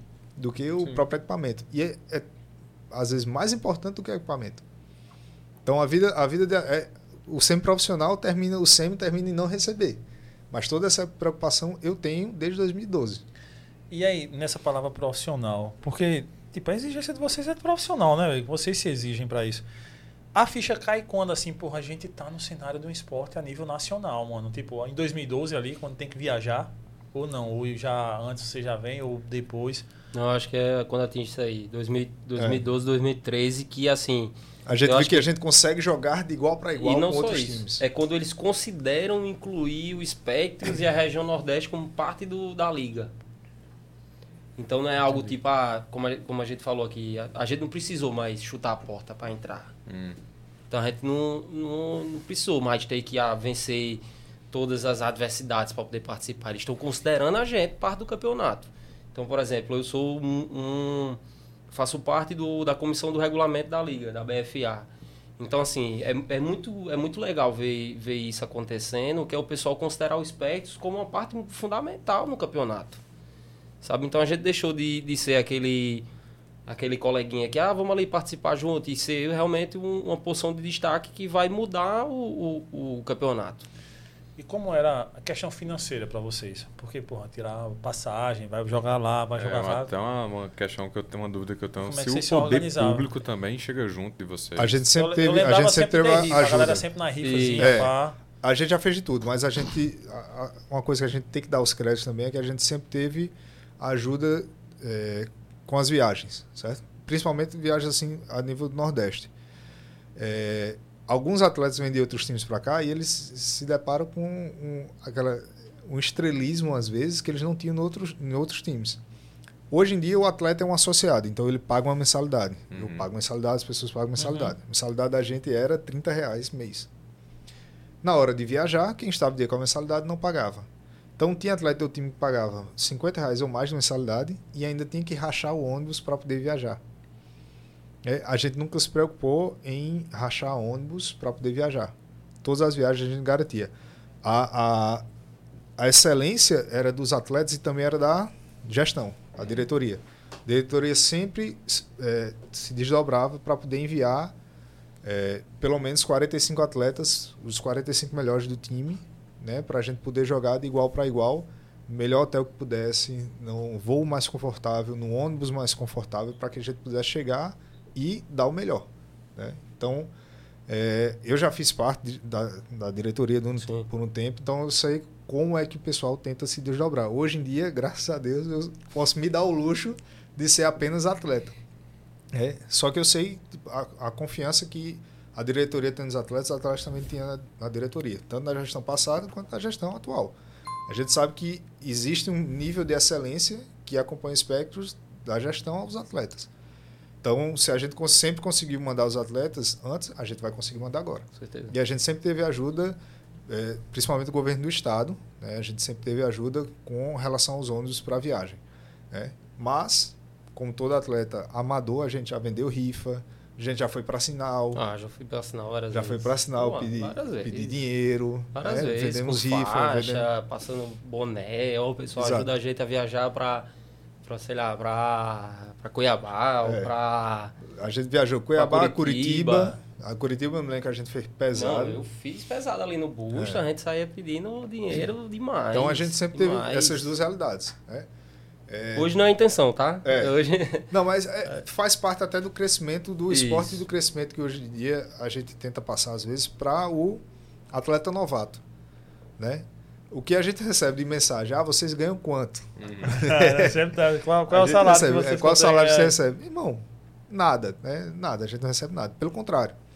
É, o que eu costumo dizer, hoje em dia, sendo pai, eu vejo. é, O que a gente é, Sempre dá- é bom lembrar, né? Sendo pai, né? É, não, é porque, é, né? porque que é você solteiro, você solteiro, sem família e tal, é, é uma coisa, né? É uma coisa. Mas agora, casado, pai de família e tudo, você vê que é o tempo que eu né, dedico ao time, isso, pô, é muito maior do que um salário que eu poderia ganhar. É, é toda essa dedicação de uma vida. São 15 anos, pô. A gente tem Mário Filho no time, é, que é, ele entrou, tá ajudando o pessoal, assim, ele participa dos treinos e ajuda, que é, é uma, algo que o pessoal não entende também. Se você não está em campo, você ainda é parte do time. Uhum. né? Então, água, dá água para alguém. Pô, eu sou fã de seu Janeiri, o pai de Jonathan, que tá todo. Ele vi- às vezes viaja com a gente para estar na sideline, para eu não me preocupar em pegar água, então ele tá lá com aí. Água, água. Isso aí já faz toda a diferença. Né? E eu, o Mário Filho tem 15 anos, pô, eu tenho tempo de futebol americano que ele tem de vida. Né? Então, assim, é, a gente já passou por várias situações que a gente tem que é, chegar para o atleta novato e fez aí. Tu tá tendo uma regalia agora que a gente não teve. Então, faça bom uso. Uhum. A gente está entregando agora um time que a gente teve que montar, suar, dedicar tempo de vida para que você tenha agora tudo bonitinho. É, o Tryout 2016 trouxe muita gente que estava no estádio. Então, muita gente que estava viu aquela emoção, pô, eu quero ser parte disso. Ah, foi incrível. É, né? eu quero fazer parte disso. E aí, quando entrou no time, viu como era a pegada, fiz, eita, não era o que eu imaginava. Não era 7 mil pessoas gritando pelo lance, me Uhum. aplaudindo. Não, é tudo no anonimato que a gente fazia. Tudo com muito suor, muita dedicação, né, se desdobrando para poder viajar. O tempo que a gente dedica para o time. Horário de treino é um domingo de 2 às 4. Então tem Um sol 15 anos que eu não sei, um 15 sol anos que eu não sei o que é um almoço de assim família da tranquilo. É um almoço de família tranquila, não sei o que é. Dia das mães, às vezes tinha festa lá em casa, eu falei, galera, libera o carro Tem aí que pra dar uma saidinha aqui pra, poder pro sair. treino, quarta de 10 horas da noite até meia-noite, uma hora Quarto, da manhã. 10 da meia-noite, gente que. Reunião na e aí sexta, são pré-jogo. pessoas comuns que vão trabalhar no outro No dia, às outro vezes dia, 5 horas é. da manhã, 6 horas da manhã. E Tava o time é feito que eu ia disso. acordar de 5 mil pra ir pra academia, eu acordava só a graça. Exato. É, exatamente. Exato. E é muito, tem muito profissional da educação física no time, então os caras têm que acordar para Da aula. e dar tal. aula e a gente ia treinar. O treino começa às 10 pontualmente e termina meia-noite pontualmente. Só que daqui que você chega em casa, que você toma um banho, que você relaxa para dormir, dá uma hora, uma e É. meia da manhã, 5 horas o cara tem que estar acordado. Mas o engraçado é que assim, tudo, tudo isso meio que solidificou um, um- pensamento e, e essa mística, eu gosto de reafirmar, que é, é justamente isso de você fazer parte, você pertencer a, a esse sentimento que é o Spectros. Então, quando você entra no time, tem gente que, pô, passa do... Acho que você teve essa sensação, que é você vê o time de fora é uma Sim. coisa. Aí você já sabe, pô, esse time carrega valor, carrega sentimento e tal. Quando você começa a integrar o time, então você vai para os treinos, você vai para o training camp, você participa de um rookie show. Cara, você você faz, bicho, isso aqui é inexplicável. Porque é inexplicável, é, é louco. inexplicável. Porque quando você entra, você fica sozinho ali, né? Se entrar com um amigo seu tal, você fica ali, você sempre pros caras, tipo Ramalho, a galera que tava ali, Dantas, pai Armando Pezão, você fica, pô, os caras são estrelas. É. né? Você não tem medo de chegar até perto dos caras, tá ligado? Então você fica sempre aqui, eu sou um ninguém, a segunda pessoa depois de ninguém. Aí vai rolando os treinos, você, isso o training camp, aí você acha que é só euforia, pá, porque é muita adrenalina e tal. Hoje já, vocês fazem também na academia, né? Teste na academia. Na época É, a gente, a gente É, tem, fez o tinha teste. um Já fez na Iron, academia, né? Irons Day, que era alguns testes de carga, que é muito. O pessoal tem essa cultura nos Estados Unidos, É. a gente tentou implementar aqui. Que é bom, né? é muito bom. Muito bom. É aquela coisa, não vai medir tanta Sim. coisa de rendimento. Né? Mas dá um Mas parâmetrozinho a legal. união né? do a união do time ali é bom que você o cara tá ali incentivando a sua própria superação ali em levantar aquela carga e tudo isso diz muita coisa também do seu caráter e da união do time É, então a gente tenta sempre incorporar o que a gente pode da cultura do esporte para dentro né quando a gente começou na praia a gente tentou abrasileirar mais o futebol americano depois a gente viu que assim vamos Tem manter a essência é, É. vamos manter a essência nordestina da coisa né, brasileira da coisa, mas a gente tem que trazer a cultura, senão a gente não evolui. Então a gente tenta sempre implementar o máximo de cultura do esporte que a gente vê lá fora para dentro do time. É isso, e no- aí você passa tryout, essa fase, aí tipo os treinos. Você já fica também naquela pegada, então você já vai vendo como é realmente a situação do time, que tipo, não é o que você imaginava do mar de rosa, de chegar ali, né? Carregar equipamento. Carregar, não vou seis jogar ali, meses cara, pra não é poder assim. jogar depois, porque Por a gente exemplo, só disputa o brasileiro. Então eu- você passa seis meses treinando, só treinando, só se batendo com o cara do próprio time pra poder jogar com outro cara. Então, é- Quando vai, quando me dizem, ó, você vai jogar aqui de wide receiver e tal, não sei o que, aí quando você olha pra frente tem maço. Aí você pensa logo, eu não vou jogar nunca, né? eu não quero que ele se machuque. Mas você fica naquela, pô, vou estar sempre lá. Porque ó, o espírito é, até eu ouvia muito isso. Olha, você não é um jogador que tá com ingresso melhor de assistir dentro do campo. Você não é um torcedor com ingresso de dentro do campo. Você é um jogador, faz parte do time. Mesmo que você não esteja jogando, ou que, enfim, você é parte do time para jogar garrafa d'água, enfim, para estar ali com o cara. Pra estar pronto em, em que é a peça total, né? E tem outro ponto que eu acho que a gente gosta. A gente que é da, da velha guarda. A gente gosta de, de reafirmar e tem muito novo. Pessoal recém-chegado, ou até, sei lá, de 2017, 18 pra cá, que não consegue entender que é o seguinte: cada repetição conta. Sim. Então, pô, tu vai pro treino ali, cara, tu só tem uma repetição no treino, faz essa repetição ser a melhor da tua vida. Nesse treino. Aí dá o teu melhor nessa repetição. Faz. Beleza. Não, não deu mais repetição esse treino? Próximo treino. Aí tu vai ter duas repetições no próximo treino. Faz essas duas ser a melhor. As melhores duas repetições que existem na tua vida. Que aí tu vai ganhando repetição. E o pessoal demora a compreender um pouco essa dinâmica de achar que, ah, sei lá, tem 10 treinos que eu tô tendo duas, três repetições. Eu não tô tendo espaço no time. E assim, é, é precisa haver um, um- uma compreensão dessa dinâmica que é o time principal ele precisa ser treinado, então precisa de repetição. Como a gente só tem dois treinos na semana, que é realmente um desafio e é algo que é inexplicável, que tem time que treina quase todo dia e não consegue bater a gente. E é, é algo que é inexplicável porque em dois treinos a gente consegue render assim uma coisa absurda. Porque a gente tem que treinar o time principal, mas aí o, quem não, não tá no time principal ganha sua uma, duas repetições. E a gente vê que isso é condicionado assim de forma até instintiva, do tipo, pô, o cara que vai entrar para uma, duas repetições, meu amigo, o bicho entra um leão, querendo ah, dar, o, dar o melhor. E isso vai doutrinando, isso vai re- retroalimentando essa, esse sentimento de, de resiliência, de, de superioridade, de comprometimento. Então, pô, o cara tá ali, vai fazer duas repetições, faz melhor. A melhor possível. Isso é E massa. aí alguns novatos entendem, outros não. Outros acham, ah, não, não tô tendo espaço, eu vou acabar abandonando. E eu acho que a visão ela tem que ser, ela não tem que ser assim, ela tem que ser mais na no sentido de, pô, eu só tenho uma, então essa vai ser a melhor de todas. Mesmo que Foda eu for vai ser- bloquear, sei lá, um cara de 600 quilos, mas pelo menos bloqueia ele dando o melhor, sabe? E aí eu acho que isso tem que ser. Eu, eu pô, eu, eu sou fundador, hoje eu atualmente sou presidente, mas eu já fui terceira, string, velho. Eu já fui, sei lá, reserva do reserva. Eu era Sabe reserva porque- de Brian quando o Brian jogava de, de wide. É. Eu, entrei no time em 2019, o primeiro touchdown que eu fui fazer foi em 2012. Eu, tipo, eu passei esses anos todos só treinando. Treinando, treinando. Treinando, treinando, eu já fui reserva do reserva. Esse jogo contra o Marines, lá nos aflitos, eu tava reserva de Geron, tava voltando de cirurgia, que tinha operado meu joelho. Voltando de cirurgia, meu primeiro jogo pós-cirurgia. Aí, começo do jogo, eu, fiz uma blitz lá, o cara pulou no meu joelho na maldade. Um, um left tackle lá do. Não, right tackle do Marines pulou no meu joelho, aí eu desferi um soco no capacete dele. Sem querer. O árbitro sem querer, Totalmente totalmente involuntário. involuntário. O árbitro viu, ficou olhando isso pra mim, aí Brian segurou meu capacete, você não joga mais hoje. Aí eu sentei assim no banco, fiquei, caralho, já não jogo mais hoje.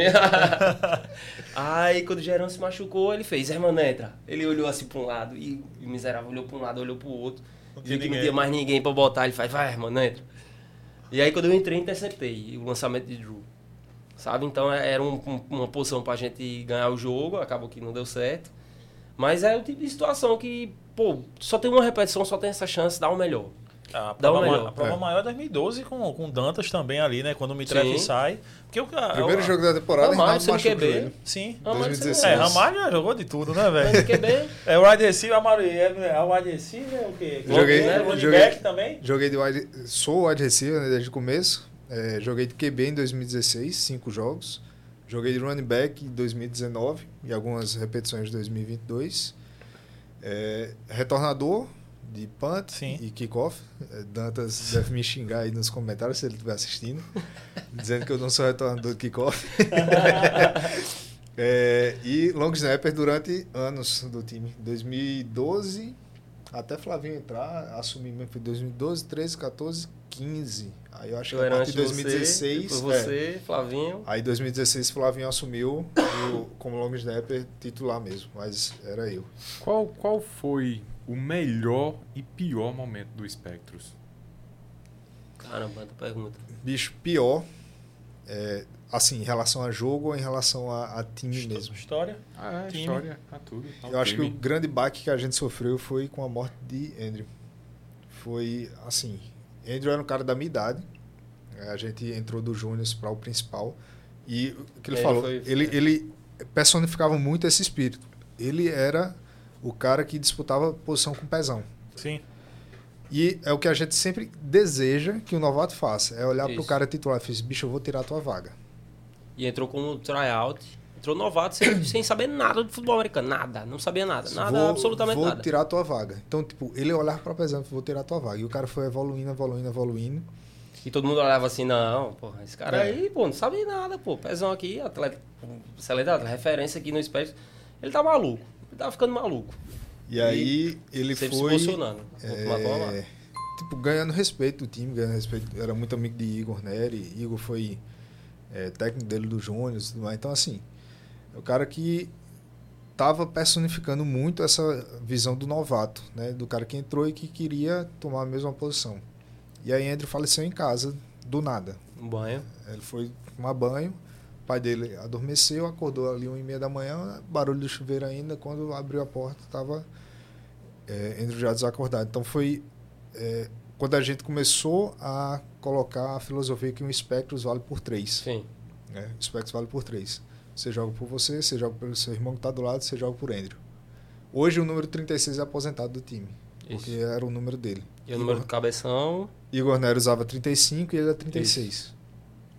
É, e aí a gente aposentou o número dele. Acho que esse foi o grande baque, assim, é, como equipe, né? É, irmandade que a gente sempre Sim. teve dentro Não, do no time. velório dele, assim, foi coisa emocionante. É. Todo mundo, quase todos os atletas presentes, assim, foi realmente algo que chocou muita gente, porque ninguém imagina, né? Você tá num time, todo mundo jovem, e, e você perde uma pessoa, assim, que era muito querida, e era um cara, assim, que tinha um, uma presença de espírito e de, e de liderança, assim, bicho, nunca antes visto, assim. ah, Lógico que a gente sempre tem algumas É. pessoas que têm muita liderança e tudo, mas ele sempre foi um cara de muito posicionamento. Uhum. E, e a presença dele assim era muito forte. E parece que ele deixou uma mensagem assim muito forte pra gente, né? De, de passagem dele ser breve aqui na Exato. Terra. Veio E, pra e mostrar eu vi, pô, o cara da minha isso. idade, né? Pô, a gente tava ali 19 anos na época, pô. Ele faleceu novo. Então, 19 foi anos. 2011, eu lembro. Morte súbita. Sim. A gente, Aumentou até a hoje, condição, eu também, é. assim, acho que algumas pessoas mais próximas ao pai devem Deve ter, ter- trocado essa ideia, mas eu nunca Isso. fui atrás para saber o que realmente tinha acontecido. Mas foi o que uniu a gente ali em 2011, mais ou menos. Aí foi em 2011 que a gente teve o jogo contra o Mariners naquele lamaçal. Sim. Foi 7 a 2 e a Sim. gente foi a primeira vez que a gente Já carregou, botamos. carregou a, a faixa, né? Sim. O espectro sempre permanecerá. Sempre permanecer. É, e aí o 36 a gente decidiu aposentar né, do, do time. É o número de cabeção, que é o nosso mascote, e é o número da torcida também, que fica alternando com a 83. 83. Uhum. É? É, só um- enquanto para você dizer o melhor momento, tem uma pergunta aqui, não mostrou a camisa, é, do pessoal que está aqui no chat da NV, perguntando se como é que compra essas camisas aí, que o bicho aqui Então. gostou muito da Jessie branca. Isso, E, a gente vai. Aí eu vou avisar o pessoal, a gente tá em. É tanto que ele até mandou uma ideia aqui para Ramal, ele disse, olha, se ele quiser mandar para mim aqui em São Paulo essa, eu mando uma do Wellis para ele. Ah, do, do Rio Preto Vale, grande abraço pro Coach Xandão. O pessoal tá fazendo um belo trabalho lá em Rio Preto Sim, também. Tá, sim. tá crescendo muito o Tá, tá, nacional. Sim, sim. O Wilmer Martins, A gente abraço, tá- mano, salve, salve. A gente está em desenvolvimento do, do novo uniforme o padrão referente a 2023 2024 e sairá novidades aí nas redes sociais. Então é aguardar um pouquinho a ansiedade. Segue lá no Instagram, Vamos- JP isso. Spectros. Aí quando soltar, solta link de Isso, loja pra galera tudo. comprar E aí vai, e tal. vai provavelmente a gente vai lançar uma pré-venda das camisas e depois a gente vai dar mais informações. Eu não vou dar spoiler porque senão é entregar demais. É. Vai deixar um pouquinho na ansiedade, mas também faz parte um pouco, assim, aí sendo um sincerão da, desse processo de reestruturação e tudo, e, que demanda um pouquinho de Bom, tempo. Segura um pouquinho, hoje não dá pra comprar, mas Isso. segura uma ondazinha que daqui a Isso, pouco vai compra. chegar. A gente vai avisar, vai, vai explanar lá no Instagram, em todas as redes sociais. Vamos avisar de tudo e, e terá um padrão branco, terá um padrão preto. Quando tiver, eu vou comprar o Vão meu e vou divulgar pra galera é, aqui. e vão ter também umas camisas é, temáticas, Sim. É, que aí vão, vão- a parte de estamparia vai ser bem, bem interessante.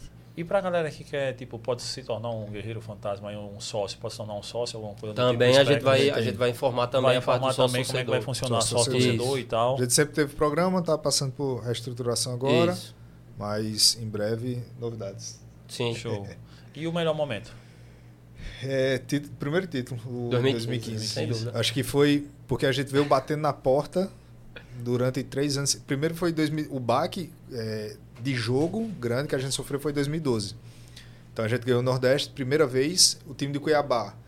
Tinha KJ, na época, KJ é, Já era. era o já gringo. equivalente ao Carlos Cox, Sim. hoje em dia.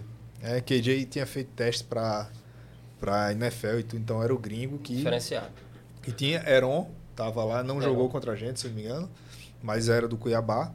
E o Cuiabá terminou sendo campeão nesse ano, em cima do Croco. Então, é, a gente perdeu por um ponto, um extra point perdido lá. A gente, o jogo, pau a pau, 7x0, 7x7, 14 e tal. 21, 14 para eles, a gente 21, 20 perdemos o extra point. Então o jogo terminou 21 a 20, a gente perdeu por um ponto e foi o primeiro baque porque foi a primeira derrota que a gente sofreu depois de quatro anos. É, então foi o baque como time, mas acendeu lá a luz dizendo que pô, a gente tem condições de bater de frente com outras equipes do país, de outras regiões do país. Então vamos seguir. E aí a gente foi, em 2013 batemos na porta, né? Em 2014 batemos na porta contra o Croco e aí aquela lavada de alma 2015, né? 2015. Não, tem que bicho, ser. maior, 2014 doeu mais que 2012, viu? Não, assim, doeu. doeu, 2014 doeu. deu mais. Mas a, pr- o primeiro baque assim que a gente teve, fez, pô, tipo, perdemos, né? Depois de quatro anos invicto, a gente pô, somos invencíveis, né? Uhum. Até a gente perder. Foi.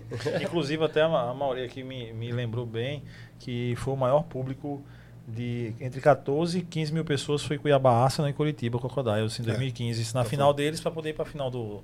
Ah, então Na- foi, na foi antes do jogo da Foi, gente, foi. é. Antes do jogo vocês. Isso, É, antes do jogo da Cara, gente. muita gente, 15 mil pessoas na Arena Pantanal, 15 velho. Assistindo um jogo de futebol americano. né? Exato. Não, É. assim, é, o jogo da gente, Absurdo. bicho. O jogo da gente ali, mais É. de 7 mil. Cara, foi Inexplicável, incrível. 7 mil pessoas, cara. Quando eu olhei lá no Almedão... Que, que outro time, se não o Botafogo, conseguiria levar assim? Numa final do? Paraibano. Numa Aí final tem- do Paraibano final com um Paraibano. clássico contra o 3 do Campinense. Sim. Você consegue uma É, torcida dessa. Não, um- Mas no esporte amador, você Não, mover jamais. essa Não. quantidade de pessoas, Jamais, porque jamais. foi, foi eh, o sentimento de ser Spectros. Foi, né? é, foi, Ali, ali 7 mil foi. pessoas ali, bicho. E eu vou te falar, o último público que eu vi no futebol aqui em João Pessoa foi talvez é, o Belo e Fortaleza pa- pela final do, do- da Copa Nordeste. Em 2019. Sim, público grandão. Sim, sim, sim. Isso, que aí Eu- deu, acho que deu uns, umas 25 mil pessoas. Eu assisti, acho que tinha umas 4, 5 mil pessoas em Belo e Remo. Que foi um jogo super importante pro Belo, de Sim, acesso e tal. do e acesso, que né? era pra ter gente que fosse É. e bateu ali. Tinha mais gente no do Espectros. Isso. vai ver a galera que tava. E você Isso. coloca 2015, né? A gente E- conseguiu isso, isso, né, mano? A gente não conseguiu repetir esse público, né? Mas aquilo ali, foi a- história toda construída, né? Tinha que ser contra o Croco, tinha que Tinha que ser em casa, tinha que ser apertado, tinha que ser daquele que jeito. né? O retorno de Brian, Brian foi técnico em Tinha que 2012, saiu 2013, 14, a gente conseguiu trazer Brian de volta. Tinha que ter o É. trash talk de Rinaldo ali Pra esse. final. Para e- para esse esse momento, então foi tudo montado. Eu acho parece que foi um quebra-cabeça montado para esse momento. Pra gente seguir na trajetória 2016 em diante, é, porque 2016 coletou muita gente no tryout, né? Da galera que Isso. ficou na euforia de 2015. Quando é que chega o primeiro contratado? Assim, vocês contratam é Brian, o, o contrato que é a repatriação dele, é um- já é contratado pro Spectros. É, o Brian foi assim foi contratado, né? A gente trouxe, mas de jogador, por exemplo, a gente teve o primeiro foi Foi é, gringo o primeiro? Foi gringo. Não, o primeiro Geron. gringo que a gente trouxe foi Jeron. Geron, Jeron Jones foi o 2015. o 2015 linebacker que a gente Linebacker. contratou, o primeiro Bem, gringo do time. Como é isso, assim, já quebrar uma outra barreira de tipo, vamos contratar alguém no Então, qual como é que tá a- é, a questão a- de time financeiro e tudo mais, Houve patrocínios. resistência a princípio, Exato. tá? Houve, houve resistência em trazer gringo. Não foi fácil, não. Não, porque a- a- dentro do próprio time. Já éramos campeões sem gringo. Exato. Não, é- ainda não. Não, gente Não, era campeão não. Nordeste. Não, não, não. A gente Mas era não- campeão é, esse- Nordeste. Esse Nordeste não, não era É, nacional. não era Isso. nacional. A gente tinha visto o Marina já com dois gringos, né? Com Isso. o Drew e Tiel. A gente viu o quanto foi sofrido ali, né? Mas é aquela coisa, a gente sempre teve talento em todas as áreas, em todas as posições. Isso. A gente achava que era autossuficiente. Então a gente não precisa de gringo. Para que gringo se a gente tem o time que a gente tem? Entendi. Então, mas assim, o, o, o lance de trazer um estrangeiro não é só o talento que o cara traz. Ele traz um- um- uma mentalidade. É. Isso é inevitável. Isso aí, eu acho que é em qualquer esporte. Por exemplo, a mesma coisa um brasileiro que é muito bom em futebol e jogar na China, o cara profissional na China. Ele não vai levando só o talento. Ele leva também uma mentalidade do esporte. Ele leva um- um- uma, uma dinâmica do esporte, uma malícia, etc. E a mesma coisa quando vê um estrangeiro, profissional americano. Então o cara traz uma mentalidade que muitas vezes o cara ele aprendeu na escola dele, que ele estudou lá na- nos Estados Unidos. Um técnico dele lá deu um bisu pra ele. Tem que um lance, vocês vão lembrar o jogo, que Cox corre atrás do cara, o cara vai fazer o TD. ele dá o tipezinho e na, ele dá o tipezinho ali, que eu Final vi aquele mesmo... 2017 17 contra contra o o Cruzeiro. Galo. O contra- Galo? é, não, Cruzeiro. Contra o Cruzeiro, Cruzeiro, Arena. Independência, Álvaro Isso. Fadini quase fazendo TD. Isso. Ele vai E chegando ali na tipezinho. zone, daqui eu vi aquele lance na NFL, aquele Isso. mesmo lance ali na NFL, velho. Ele dá o tipo. era é de muita mentalidade de não desistir, Não de desistir. ir E ele o fala último. isso numa entrevista depois do, do jogo e tudo. Ele fala. Sabe, pergunta ele o que é que você. Não, não desistir. E aí tem uma montagem bacana, acho que foi o Salão Oval que fez, que é justamente isso. Ele bota esse trecho da, da entrevista dele e logo depois coloca o lance. Cara, E remete muito a um- uma jogada que tem de um, de um end do, do Patriots. Que é, é Benjamin, Ah, do, eu acho que é da Benjamin. interceptação que ele Isso, volta sofre uma e... interceptação, ele, ele percorre o campo inteiro e, e dá uma pancada no cara que o cara solta a bola e acaba sendo a bola voltando pro Um caras do Patriots. Fumble, é, ele- touchback é, o touch- é. Sim, e a bola sai pela linha de fundo. Ah, sai. Aí não é posse de bola mais do time que interceptou, mas do outro time na linha de 20 jardas. volta pros caras a bola. Exato. Então pareceu muito com isso, porque o cara não desistiu da jogada. Então é uma mentalidade. A gente vê que é isso, é replicável. E por que ele mudou de número nesse jogo? Que ele mudou de número nesse jogo. Foi, quando- foi nesse jogo, não foi, Vitor? Foi pra Cox? confundir. Sim, Cox. Não, então, ele sempre é, usou a 34, que é o número dele atual. Sim. Quando ele chegou no time, tinha a número 1 disponível, que era aquele Não, usado. amigo, mas durante o jogo ele não mudou. Aí eu não sei, talvez Ele- alguma ah, coisa da ah, camisa uniforme, rasgada. talvez é, uniforme. A camisa rasgada que ele precisaria trocar. A arbitragem às vezes, assim, pede, dependendo Ah, não, o do... Vitor tá me lembrando aqui. Ele mudou pro jogo. Ele começou com outro número. 34, ele foi. Ah, ele foi. Na final ele foi com outro número. É, é, ele, ele tem, hoje em dia ele joga com a 34. 34 era Vinícius, irmão do Massu. Né? E aí quando ele chegou a 34 já estava ocupada, ele pegou a número 1. E aí ficou com a número 1, fez o nome com a número 1 e tudo. Aí nessa final. Aí nessa final ele pediu a 34 e jogou com a ah, pensou 34. que era meio que pra confundir a galera. Não, é porque de- já. algum- alguns lances dele, é, principalmente jogando nos Estados Unidos, ele tá com a 34.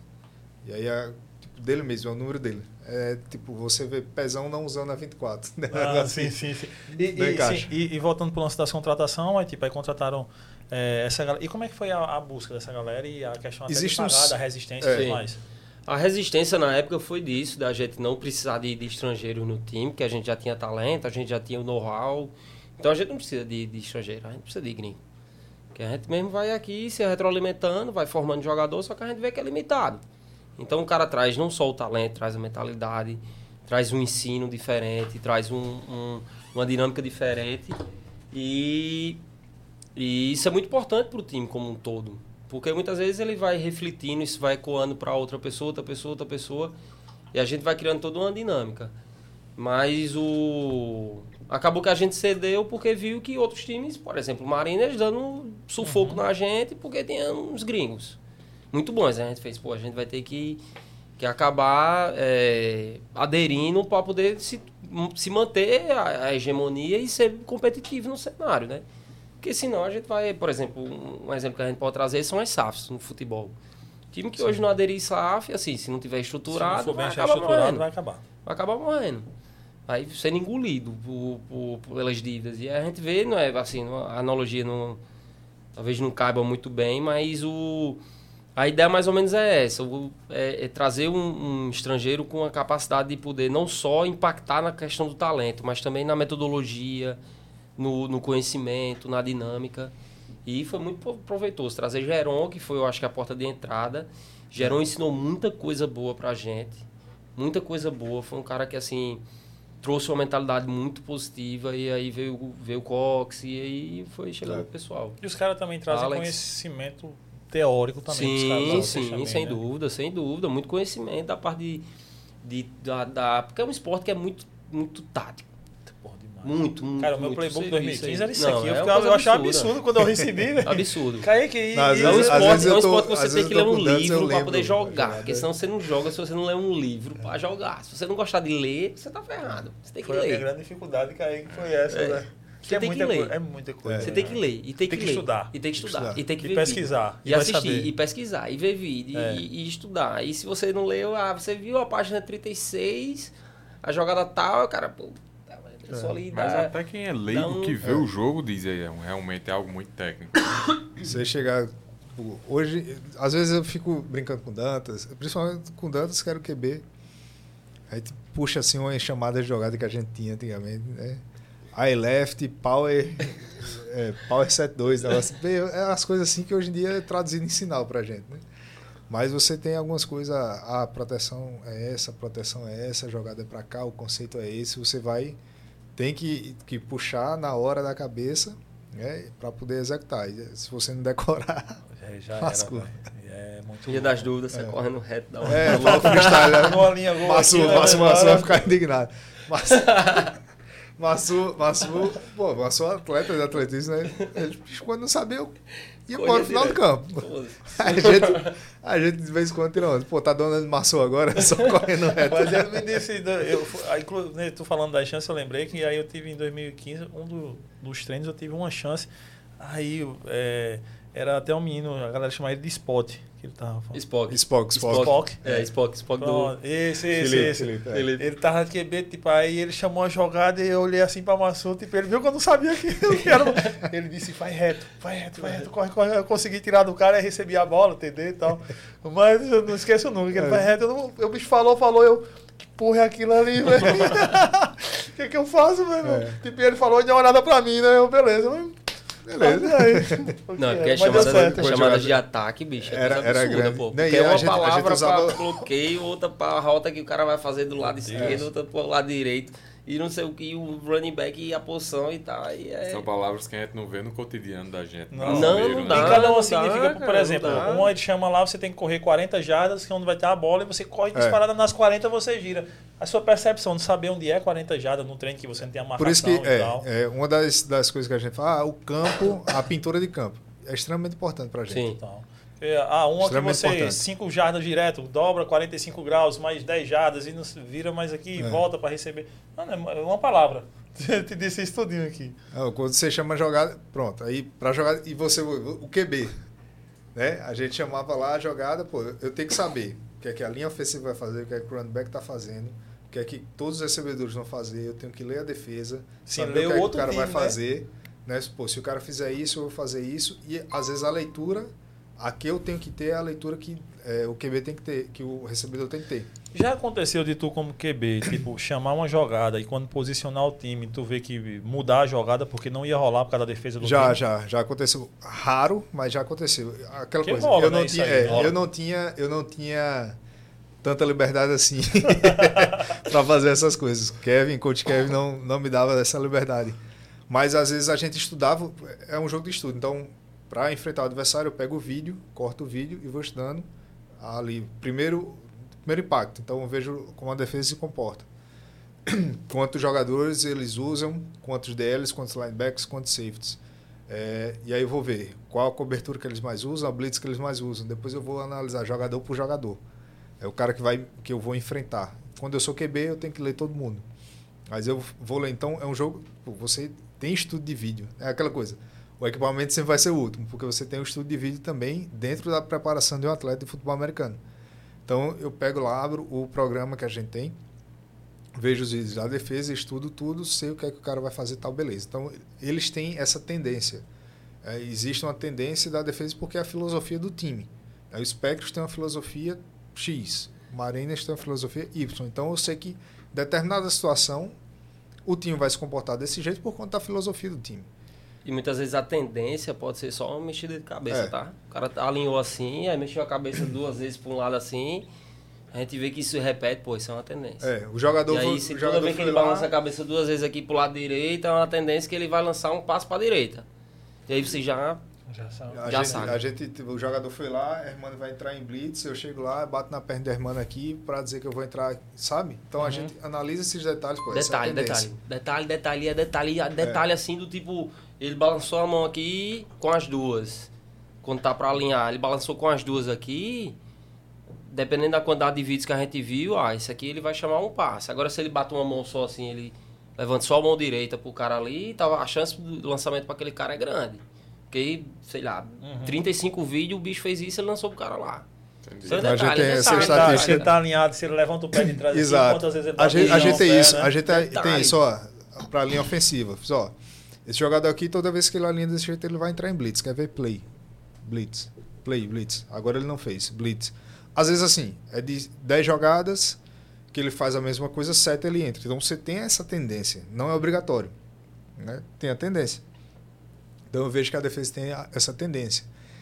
Então, ó, vamos alinhar desse jeito. Vamos chamar essa jogada porque eles vão fazer isso. Eles, a defesa é mais responsiva ao ataque. Então, se eles fizerem isso e esse jogador estiver aqui, a gente vai chamar essa jogada. Então você tem a possibilidade de cancelar que está e chamar outra jogada já, já feita, né? Um, uma palavra, Muda eu já só- mudo toda a jogada. Era um passo, agora é uma corrida, porque esse jogador abriu aqui, a gente tem esse gap aqui para correr. Então, tem essa liberdade. né? É, mas comigo era raro. A gente Era mais Dantas fazia aí. mais essas coisas, né? Dantas, Rinaldo tava fazendo mais essas coisas porque tinha mais propriedade para fazer.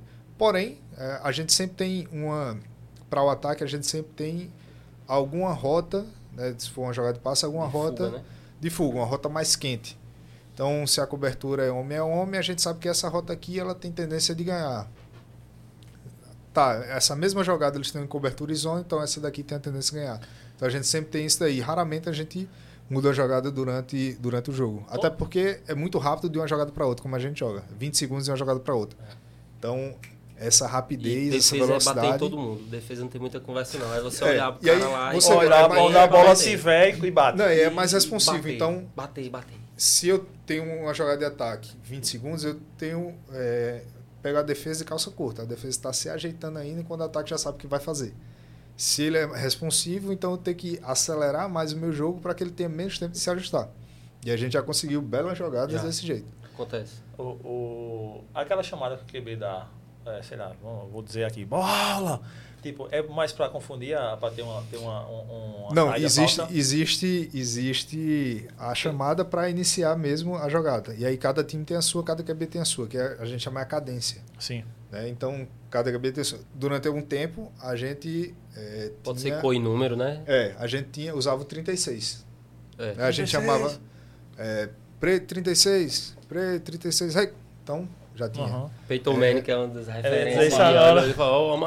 É, O tem amarrar, a né? palma também. Tem Ah, palma. Agora, o amarrar dele acho que era mais pra pegar a galera na saída falsa, né? Tem, é, Na, na, na, quem, fazia, tem quem fazia muito, quem não. fazia muito essa, essa cadência na NFL é Cam Newton. Ele é, fazia, Ken Newton.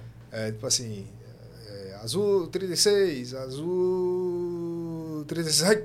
então tipo, ele demorava pra galera não pegar. Ou ele fa- e na outra fazia azul 36, Direto. azul 36, hey. então ele sempre mudava alguma coisa pra poder O, pegar. o amarrar porque- era incrível porque a galera saía demais, pô. a galera É. queimava demais ali. Tava... É como a gente fala, é uma questão de fração de segundo, muitas vezes, da, da responsividade da defesa. Porque o cara tá ali com a mão no chão, ele tá num posicionamento já extremamente ofensivo de você avançar. E aí você tem que ganhar velocidade para poder bater. Por exemplo, eu, eu quando eu jogava, eu pesava, sei lá, meus 90, 95. Muitas vezes eu tinha que dar uma capacetada num cara de Lene. 150, 130. Então, assim, não tem como. Pelo meu tamanho, eu tenho uns, uns 79 e 1,80. Eu não vou ser superior a esse cara de, de, de 1,90m jamais. Então, a única forma que eu tenho como me sobressair desse cara é na velocidade. E, assim, é, é, é, é coisa de fração de segundo, bicho. De verdade, eu já derrubei já marmanjos de 150 quilos com 1,90m. Porque quando teve essa chamada, quarterback, eu não sei se ele não, não, não fez a, a cadência certa, ou o cara não, não conseguiu vir direito, porque atrapalha, barulho de torcida Uhum. atrapalha, ah, aquele, aquela da adrenalina. Pô, quando o cara chamou que eu avancei primeiro que ele, pá, o cara ficou no chão, da capacetada. Então é perdeu- coisa de o fração de era, segundo. né, perdeu o tempo Exato. já era. É o tempo da aceleração da Fórmula 1, Demais, né, fundamental, o fundamental. sinal, pisou. Fundamental. E assim, isso muda uma jogada ser muito boa e ser uma jogada muito ruim. Aí o que Muda a gente vai? demais. Terceira descida para 4 jardas. Então, se o ataque não avança as 4 jardas, eu tenho que devolver a bola. Chutar o punch e tudo mais. E aí eu puxo uma cadência dessa, a defesa né, Come bola, comete a falta, a falta. ganha cinco 5 jardas, primeiro- ou seja, o que era para ser uma terceira para 4, que a outra descida eu ia devolver a bola, eu renovo todas as quatro Exato. descidas E e, o ataque se mantém em campo. É, então tem, tem desses aí para a gente poder é, fazer, tipo, pegar isso aí e transformar na tática de jogo também. A gente usa coisas, barulho de torcida. Barulho de torcida faz toda a diferença.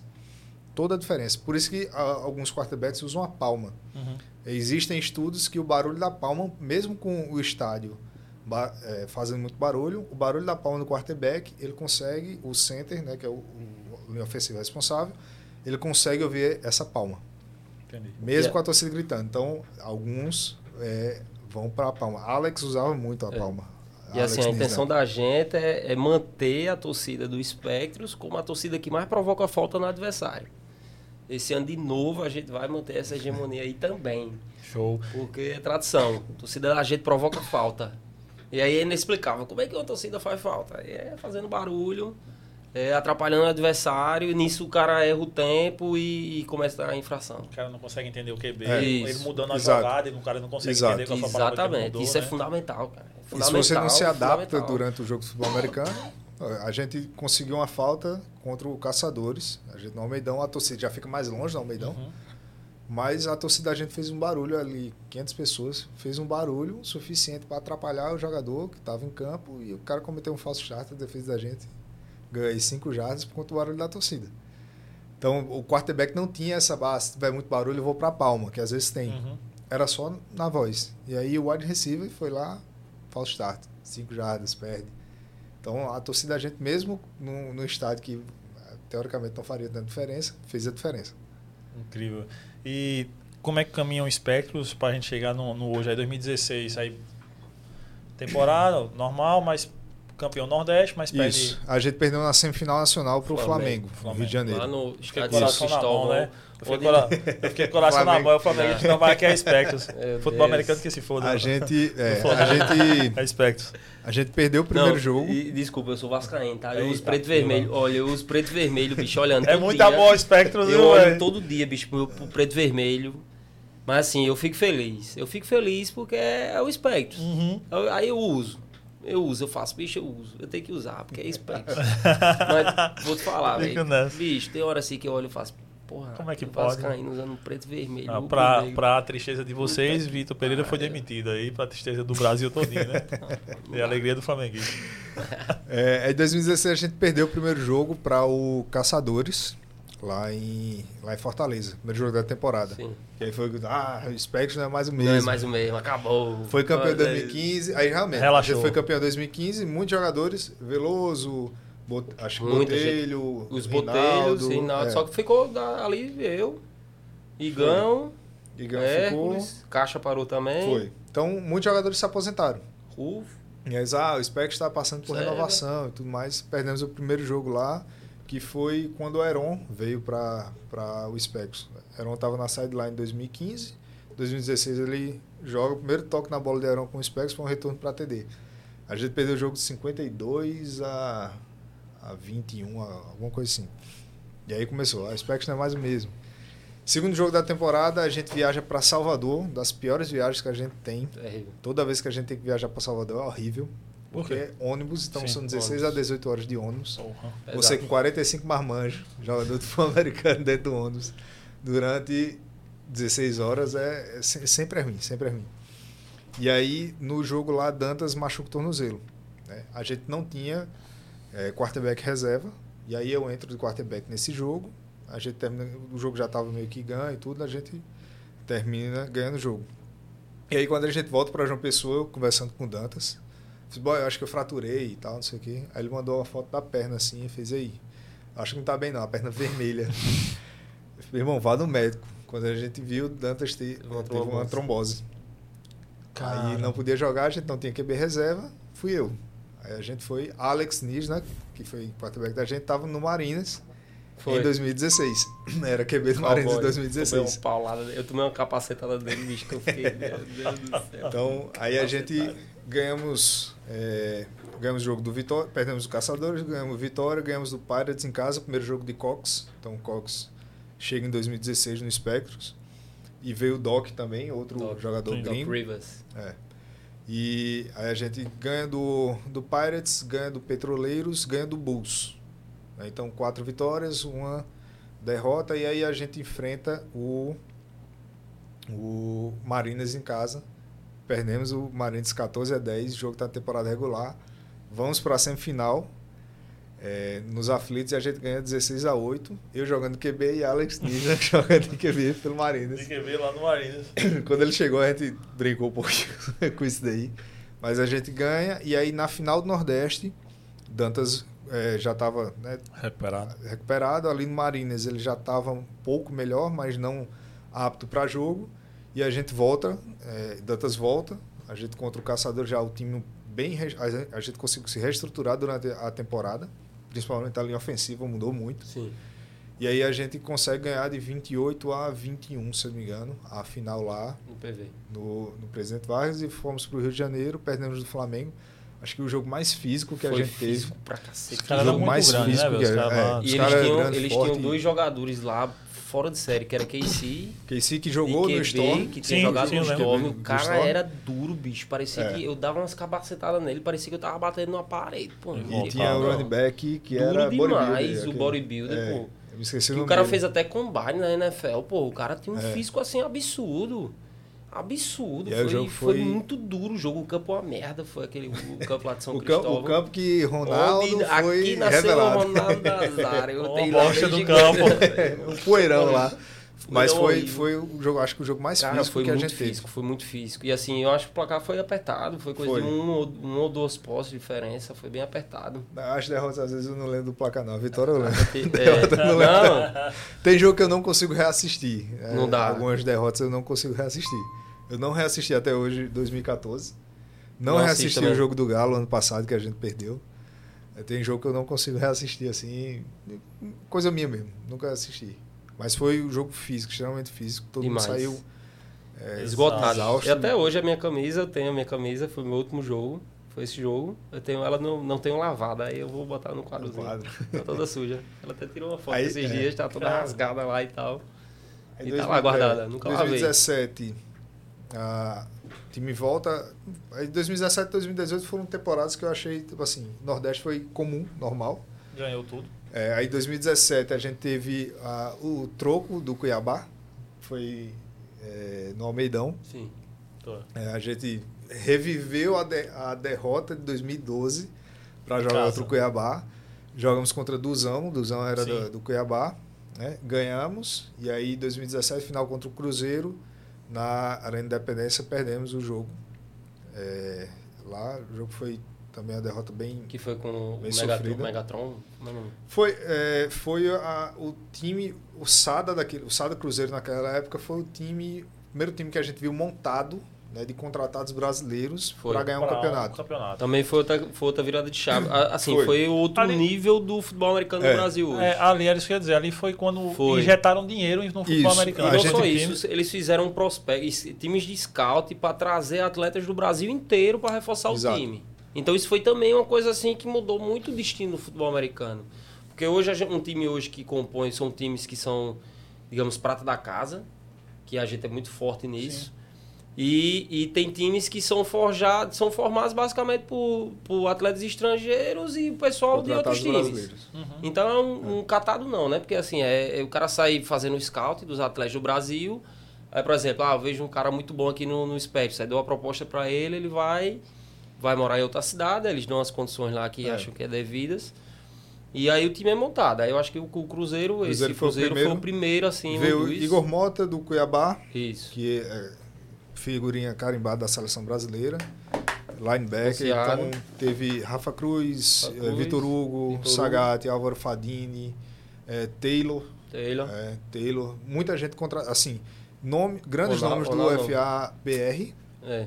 Outro OL que tinha lá. É. O QB era FABR, da seleção né, na época. QB Álvaro, Álvaro. é, então assim, grandes nomes do FA BR que se juntaram e foram fo- e formaram esse esse time do Sado Cruzeiro. Então também foi a virada de chave. Pô, a gente tem talento suficiente para fazer um apanhado aqui do Brasil, né? E alguns times, pô, a gente tá sempre querendo trazer gringo. Então existe um grande empecilho às vezes que é a questão da remuneração, que o gringo acha que vai ganhar em dólar. Quando a gente fala, sei lá, ó, é 2 mil, 2 mil dólares, não, 2 mil É, reais, tá entendendo? Então o cara E regulamento fica, também, né? O regulamento proíbe mais dois gringos. É, Sim. antigamente Então, o o próprio regulamento, regulamento, ele, ele impede que você tenha mais gringos no o elenco. regulamento Justamente tinha fortaleceu. a, a questão de estrelas, Ah, né? entendi. Por exemplo, É. É, Alex Nis, né, que jogou o, a D1 lá do college, em Central Michigan, ele tinha quantidade de estrelas, acho que era 5. E cada time tinha 12 estrelas para gastar com os gringos. Cox, que já foi do Junior College, se não me engano, é duas, três estrelas. Então a gente conseguia remanejar assim e alguns times conseguiam remanejar. Só que às vezes ficava meio inviável. E aí com o brasileiro não, você não gastava nenhuma estrela, você conseguia reunir os melhores, os melhores nomes do país em um time. E aí foi a virada de chave 2017 com esse time do Sada Cruzeiro. A gente perde lá a final. 2018, a mesma coisa, a gente joga a semifinal. Primeira vez que a gente vai para o centro jogar contra o Tubarão Cerrado. né? É, e aí a final em casa contra o o Galo, é, que era o Cruzeiro, se tornou o Galo. É. Teve a, a mudança. Que E a gente perde- é, é, era Sada também, né? O time É, do Galo. Então, hoje é o, o Galo é o Sada e o Cruzeiro tá sem o Sada. Aham. É, o Cruzeiro é, é, Migrou. O Sada que levou a galera fortuna pra lá, isso. né? Aí 2018, final aqui, no Almeidão, a gente perdeu também no último lance, na última Foi. campanha ofensiva do Galo. A gente tinha virado o jogo, Ah, a última campanha ali. ofensiva, a gente, a gente perdeu o jogo. Ali também foi um jogo muito bom. Cara, é, Vitor tá me lembrando desse jogo, não só ele, eu também. Eu pedi até desculpa aí em público pra família de Dantas. Porque tava um jogo muito corrido. Era de muita correria, cara. E eu aqui, a fa- família de Dantas estava aqui, né? A gente tava assistindo a galera aqui. E porra, e a gente. o Flávio Dan- É, eu não sei. Não, não, não- sei se. se, se é, eu sempre vejo jogador. é, todo time tem um jogador, uma jogada de, de, de, é, respirar aqui. Tem aquele cara de segurança. Ramalho acho que era muito um cara de, muito de segurança, não sei se Paco. É, E tinha, mas aí naquele. E a gente pedindo, Dantas, lança uma bola, Dantas, lança uma. e, e só corrida. Bicho, a só corrida. isso Só corrida. Aí tem uma hora que a gente não aguentou, agora. não. Aí, Vitor, eu todo mundo xingando, esse não sei o que, xingando aí. Ei, aí a, a família dele toda, a galera começou a olhar pra gente assim, aí alguém disse, família de Dantas aí, pô. Não, pô, mas na próxima vez se faz assim, pô. não, mas Então, isso é, é- é algo que é, às vezes é uma visão muito da NFL que a gente tem. Ele lembrou, e na próxima ele aceitou um passe, aí a gente foi todo mundo ao delírio mesmo, pra tentar elogiar. Isso aí, pô, o melhor do Brasil, É, pô. às vezes é uma diferença, tipo, é de jogo. Tem jogo que a defesa se sobressai, Sim. que o ataque não faz nada. Tem jogo que o ataque leva o time. Tem jogo que a gente ganha só correndo. Tem, tá? tem jogo que a gente ganha só passando bola. Então, assim, às vezes vai dar característica do que a defesa vai proporcionar pra gente. O estudo de vídeo proporciona isso pra gente. Ah, a gente sabe que eles têm uma secundária que é, Sim, é sim. muito forte. Então, o jogo corrido vai prevalecer aqui. Ah, eles têm um front seven muito forte. Então, vamos explorar mais o passe. Mas, graças a Deus vocês entendem que o torcedor, né, não, Não, tem é, esse não, conhecimento, exato, né? não, exato. E aí a gente conversando domingo, agora foi o batizado, os pais foram esse o batizado do filho de Dantas. Aí lá ele comentou, bicho, é, tipo, sempre vai ter, ah, se eu não passo a bola, é porque Dantas não passou a bola. É. Sei lá, Dantas lança um passe pra mim de 3 jardas, eu corro 90. Aí a galera reclama porque não teve um passe de 90, tá? É, o exato, passe foi de exato. 3, um passe curto, tá entendendo? Mas, pô, eu ganhei 90 jardas ali. É Só que o avançar. torcedor quer o espetáculo, quer Ah. aquela coisa do filme, aquele Big passe play, longo, big big play. play. Big play Né, sempre. o cara pulando lá em cima, pegando a bola, aquela coisa mais cinematográfica, nem sempre acontece. né? Às vezes o jogo vai ser feio, Chato, vai ser, vai ser é, curto, corridinha, exato, vai ser só que é, corrida de 3 jardas, corrida de 2 jardas, um passe de 5 jardas e a gente ganhando território assim, é o touchdown.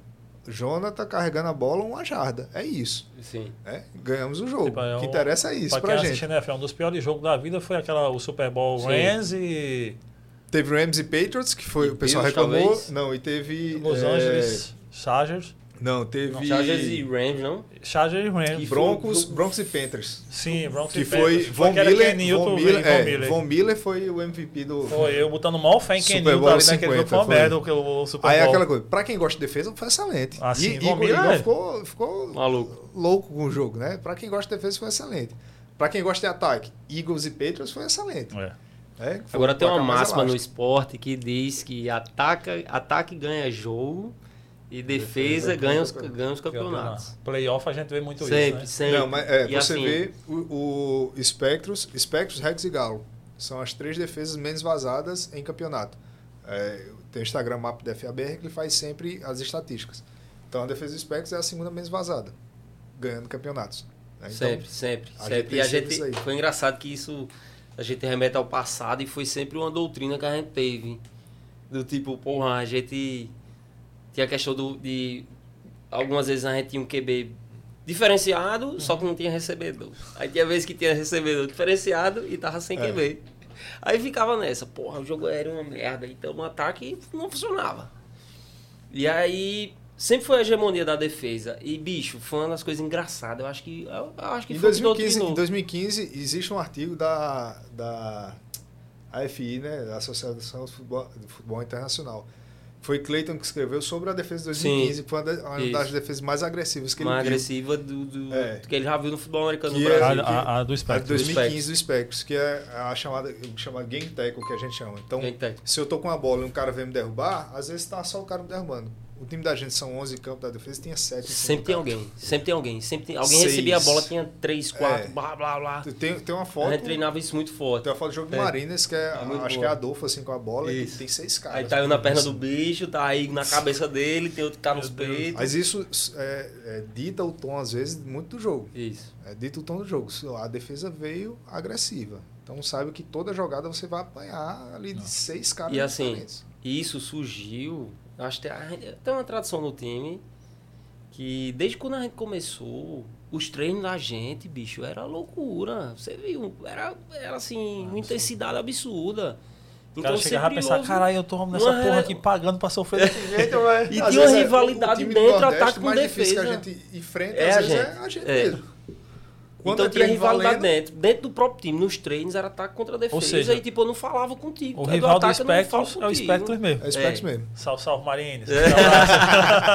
Mas você vê, a gente 2013, é, 2013 a gente teve jogos de 82 a 0, 81 a 3. Sim. Então você vê, pô, no jogo, no, em treino. E não baixa às a vezes- intensidade, né, velho? Por mais Não, que esteja não. o jogo já Não, caminhando isso- bem pra vitória, Isso mas é não baixa a a gente sempre. A, a maior forma de você respeitar o seu Respeitar adversário cara, é. você dando seu máximo. Dando, dando o melhor. A diferença, o, o cara tá ali no jogo de futebol fazendo embaixadinha, pô, eu nunca vou fazer um negócio desse no futebol americano, Tirar tirar, onda. onda com o cara, pelo contrário. Inclusive, hoje em dia, como a gente carrega um, um nome e uma referência, né, às vezes a gente tá enfrentando time que os caras são fãs do, do Spectros. Então, tipo, para eles é uma honra estar jogando contra a gente. Ah, O primeiro jogo da gente ano passado foi contra o time de São Bento. Então, a gente conhece os caras daqui da Paraíba e tal, não sei o quê. E um lance lá, o cara recuperou a bola, eu falei, meu irmão, tá jogando muito. O cara falou loucura. Caraca, o bicho me elogiou e tal. Mas, pô, o cara tava jogando muito, tá entendendo? Isso a gente, hoje em dia, a gente carrega essa responsabilidade também. Então, eu não posso tirar o pé porque ah, o cara é mais fraco. Não. Ou então Eu vai jogo- passar uma imagem ruim do tipo, ah, os Eu caras jogo tão- com a mesma intensidade. Fazendo corpo mole só porque é a gente e tudo. E não Mesma assim. intensidade. Pra mim, todo jogo a final. Entendi. Todo jogo é a final. E a, a gente sempre teve essa mentalidade. Todo jogo é a final. E como é que é, é, o título em 2019, como é que se constrói tudo ali? 2019 a gente não tem Dantas. Dantas é, rompeu o ligamento de joelho na final de 2018, um lance besta lá. A gente não tem Dantas. E a gente consegue trazer Alex, Na final perde pro Galo, né? Do Galo. Do Galo. do Galo, 2018. no Almeidão. É um lance que Cox está lá com a bola e Dantas vai bloquear alguém. É uma coisa que ele nunca tinha feito nunca antes, ele vai fazer. E aí termina rompendo o ligamento. E a gente, em 2019, consegue trazer Alex, né? Então, para mim, é um dos melhores QBs gringos que já jogou aqui no Brasil. É, o cara lança a bola muito bem, coloca a bola né, onde ele quer no campo. né? Então, ele sempre ele, ele sabia dessa característica dele. É, Como recebedor, para mim foi um, um grande privilégio poder jogar com o Rinaldo, passar anos jogando com o Dantas e um, o primeiro QB gringo que o Spectros contrata, que é um- um- algo que a gente nunca se deu o luxo, porque a gente sempre teve os melhores Sim, do país, sim. né? Eram seleções. Exato. Seleção. Então, a primeira QB Green que a gente traz, Alex, né? E aí a gente começa a montar toda a estrutura para que eh, a gente deixe ele mais confortável. E aí a gente começou a explorar os passos longos eh, com o Heron, por exemplo. Então, era uma arma muito... eh, Massu já tinha se machu, Massu machucou no começo da temporada. E a gente explora muito isso, essa questão dos passes rápidos com o Alex, a inteligência que ele tinha do, do campo. Então, playbook é, que a gente passou, eu, eu que tive que passar para Alex, eu passei em, em uma hora e meia. Só, Alex, as jogadas da gente de corrida são essa, essa, essa essa. Assim, assim, assim, bicho. Beleza. As jogadas de passe, a gente tem tantos conceitos. Cinco aqui, quatro aqui e tal. Ele tá. Esse conceito é esse, esse, esse, esse, tá, esse. Beleza. Só, uma hora e meia eu passei tudo. Pro, E ele conseguiu reproduzir em seguida, já tudo. depois. né? Ele, e é- eu- era extremamente interessante que ele chegava com sugestões. Ó, a gente pode fazer assim, a gente pode melhorar isso, a gente pode fazer dessa forma. A gente alterou algumas coisas é, com ele já aqui, então ele já trouxe, ó, vamos fazer isso aqui dessa forma. Beleza. Fez um treino, deu certo, a gente instalou e agora a gente está rodando isso aqui. Coisas que ele tinha, tinha trazido, conhecimento dele de, de jogo mesmo. Era um, era um cara que gostava de estudar o jogo. Né? E a gente traz toda essa, faz toda essa construção do, do, da filosofia de ataque, né? E termina indo para Blumenau para jogar contra o Rex. A semifinal contra o Galo, né? Uhum. A gente Dá o troco. lava a alma de novo, né? Semifinal contra o Galo e aí a final contra o Rex, que a gente até é, o jogo era no sábado, diferente dos jogos que a gente jogou, o jogo era no sábado e até sexta-feira a gente não tinha passagem direito para ir. Com transmissão da ESPN. Com transmissão da Da ESPN. Ia ser, a, a gente fez toda uma campanha, né? Transmissão da ESPN ia levar um WO porque a gente não ia, não arrumou passagem para poder viajar e aí de última hora a gente consegue a liberação de passagem, conseguiu o governo do estado e a gente viajou. É, eu cheguei três horas da manhã do dia do jogo, eu, Flavinho, Lene, só, só os titulares, eu, Flavinho, Lene, Jonathan, Luiz que fez TD na final, Mário e Ítalo, se eu não me engano. A gente chega, tipo, tinha dos sete eram técnico e seis titulares. Tá. A gente chegou às três horas da manhã em Blumenau para acordar de tipo, de 11 horas a gente tinha que estar almoçando para ir pro jogo. Né? E aí a gente começou a intensidade, eu acho que foi é, o jogo mais intenso que a gente fez de assim, mentalmente de concentração. Começo do jogo, Cox a gente força o train out, eles começam com um ataque, a gente força o train out, Cox no retorno de punt deixa a bola cair, eles recuperam, duas jogadas depois fazem TD. Então com três minutos, dois minutos de jogo, mais ou menos três minutos de jogo, tava 7 a 0 para eles. Aí a gente entra em campo, Heron retornando a bola, sofre o teco na linha 3 jardas a gente. E a gente faz, eu acho que uma das campanhas mais belíssimas que a Sim. gente já teve, ofensivas. É, a campanha durou 2 minutos e meio, a gente caminhou 97 jardas. Então, sem deixar aquela Uhum. intensidade cair. A gente tomou o TD, a gente, beleza, Beleza. entrou com ataque, e aí foi. Primeira jogada com Heron, passe 12 jardas. Segunda jogada, corrida de Alex, de 11 jardas. Terceira jogada, passe para Denner, 9 jardas. Quarta jogada, passe para mim, deixa a bola na linha de 5 jardas. Quinta jogada, passe para Denner, TD. Pronto. Em 5 jogadas a gente caminhou o campo todo e Converteu. empatou. Aí, tipo, isso já deu uma, uma, um alerta também para o Rex, né? E aí a gente ganhou o jogo 52 a 28, se não me engano. E a gente sempre, 14, depois a gente aumentou o placar e foi levando, né? E aí ganhamos 52 a 28. E assim, foi aquela. A transmissão da ESPN fez diferença nenhuma. Acho que às vezes, até impactou negativamente algumas vezes, porque o intervalo de, de transmissão Sim. tem que ser certo. É. E aí a gente tava lá para começar, o árbitro não tem que esperar a transmissão. A gente esfriava e tinha que aquecer, porque o clima tava um pouco a gente tinha que aquecer. O intervalo lá, a gente voltava, meu irmão tem que aquecer, mas é o intervalo lá da, É, da não, assim, transmissão. o impacto é, é em questões de visibilidade nacional, Isso. né? Sim. Uma questão de levar, Isso. que dali dizer, porra, a parada tá passando numa TV fechada, mas a TV de esporte mundial É. e pai tá dando essa importância, né? com ângulos diferentes, com Sim. pintura de campo. A gente já tinha feito essa pintura de campo aqui para, acho que foi 2010 2018. Lá na vila. Não, no, no Almeida Almeida, mesmo, foi uma pintura diferenciada, e Diferenciada. tudo mais, com o símbolo da BFA no meio, foi a- o nome do Spectrum na Endzone, coisa que a gente tinha sonhado, tudo foi a pintura muito boa, né? E a gente tinha essa pintura excelente, vários ângulos de transmissão, arbitragem boa e tudo mais. Só que pra gente, tipo, a gente chegou com a missão e cumpriu. Foi embora. É. Aí- Fomos pra ganhar, ganhamos. Depois disso, pandemia. Pandemia, a gente parou mesmo. Acho que o time não teve nenhuma atividade, nenhum, nem treino. Alguns times voltaram em 2021 ainda a jogar, alguns amistosos. A gente não, parado, parado total. E aí volta 2022. 2022. E até é, mandou aqui, deixa eu pegar aqui que até re- ressaltam 2022 aqui. É, deixa eu ver quem foi aqui. Um abraço para os amigos que já passaram pelo Spectros, Andri, Sim, Glauciano. sim, lá um abraço aí, tá lá galera. nos, nos, nos Glauciano, Estados Unidos assistindo. Glauciano quase corta a boca de Brian.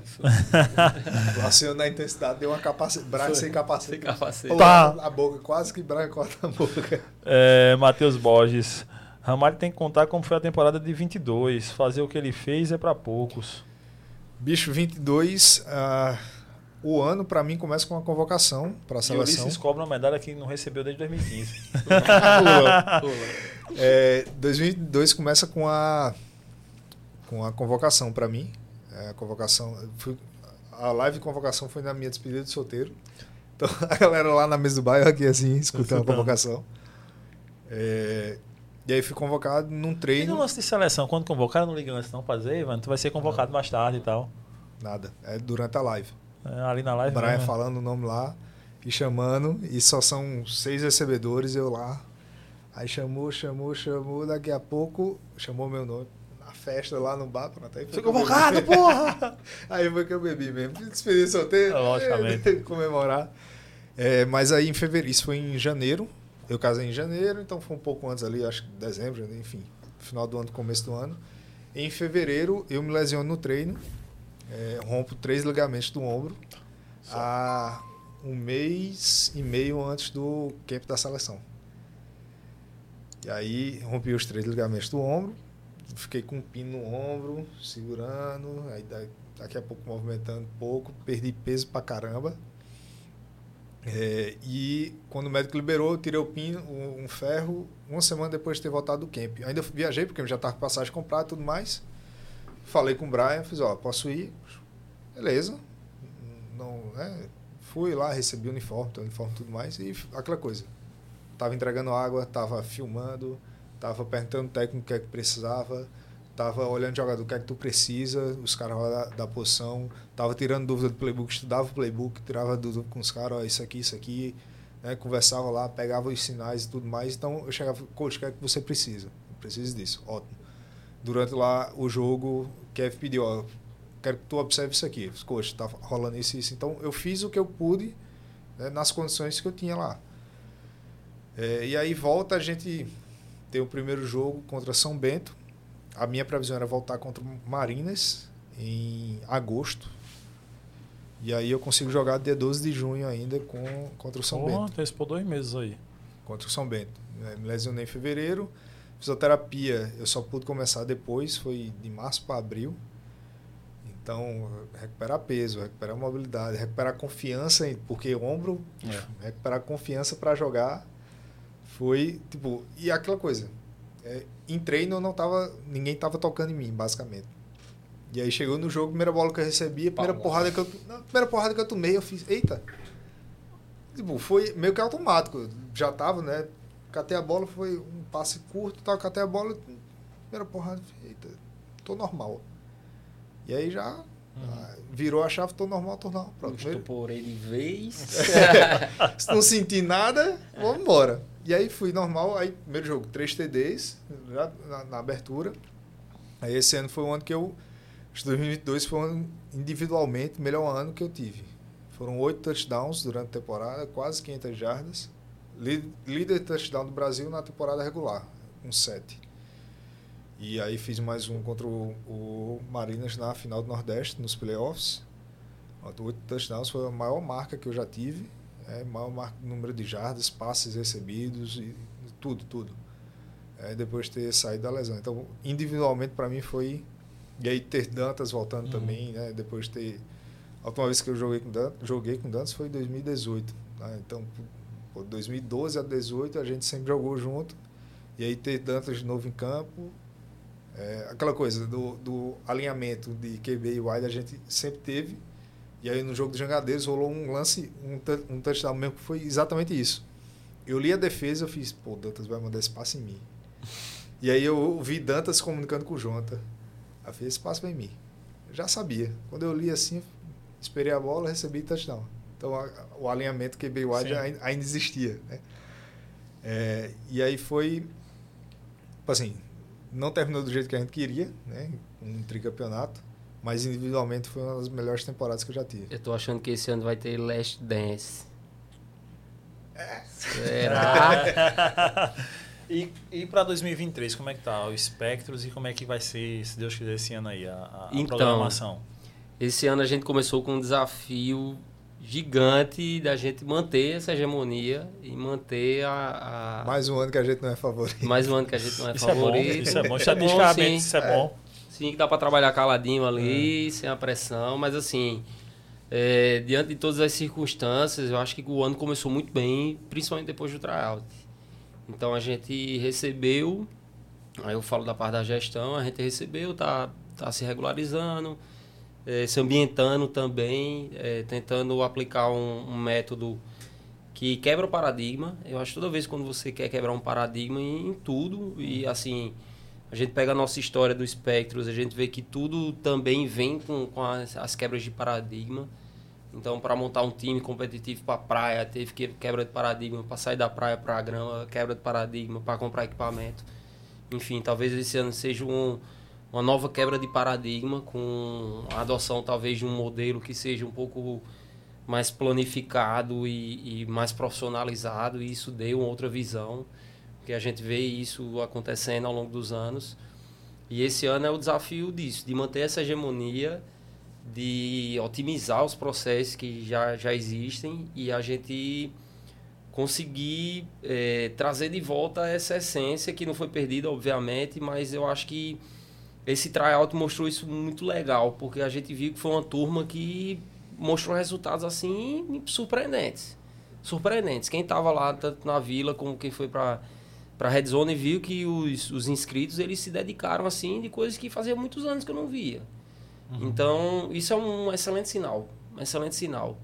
Porque a gente vê pessoas que, que muitas vezes nunca tiveram contato com esporte ou pouquíssimo contato com futebol americano, se dedicando assim como se fosse a oportunidade da vida. E teve gente assim, a, a gente, quando abriu as inscrições, o pessoal, pô, eu não vou estar vou tá viajando, eu tenho como fazer de alguma forma, porque a gente vê que o pessoal quer muito participar disso, quer muito entrar. Então, e foi uma das coisas que me motivou a voltar para o Spectrum, principalmente na gestão.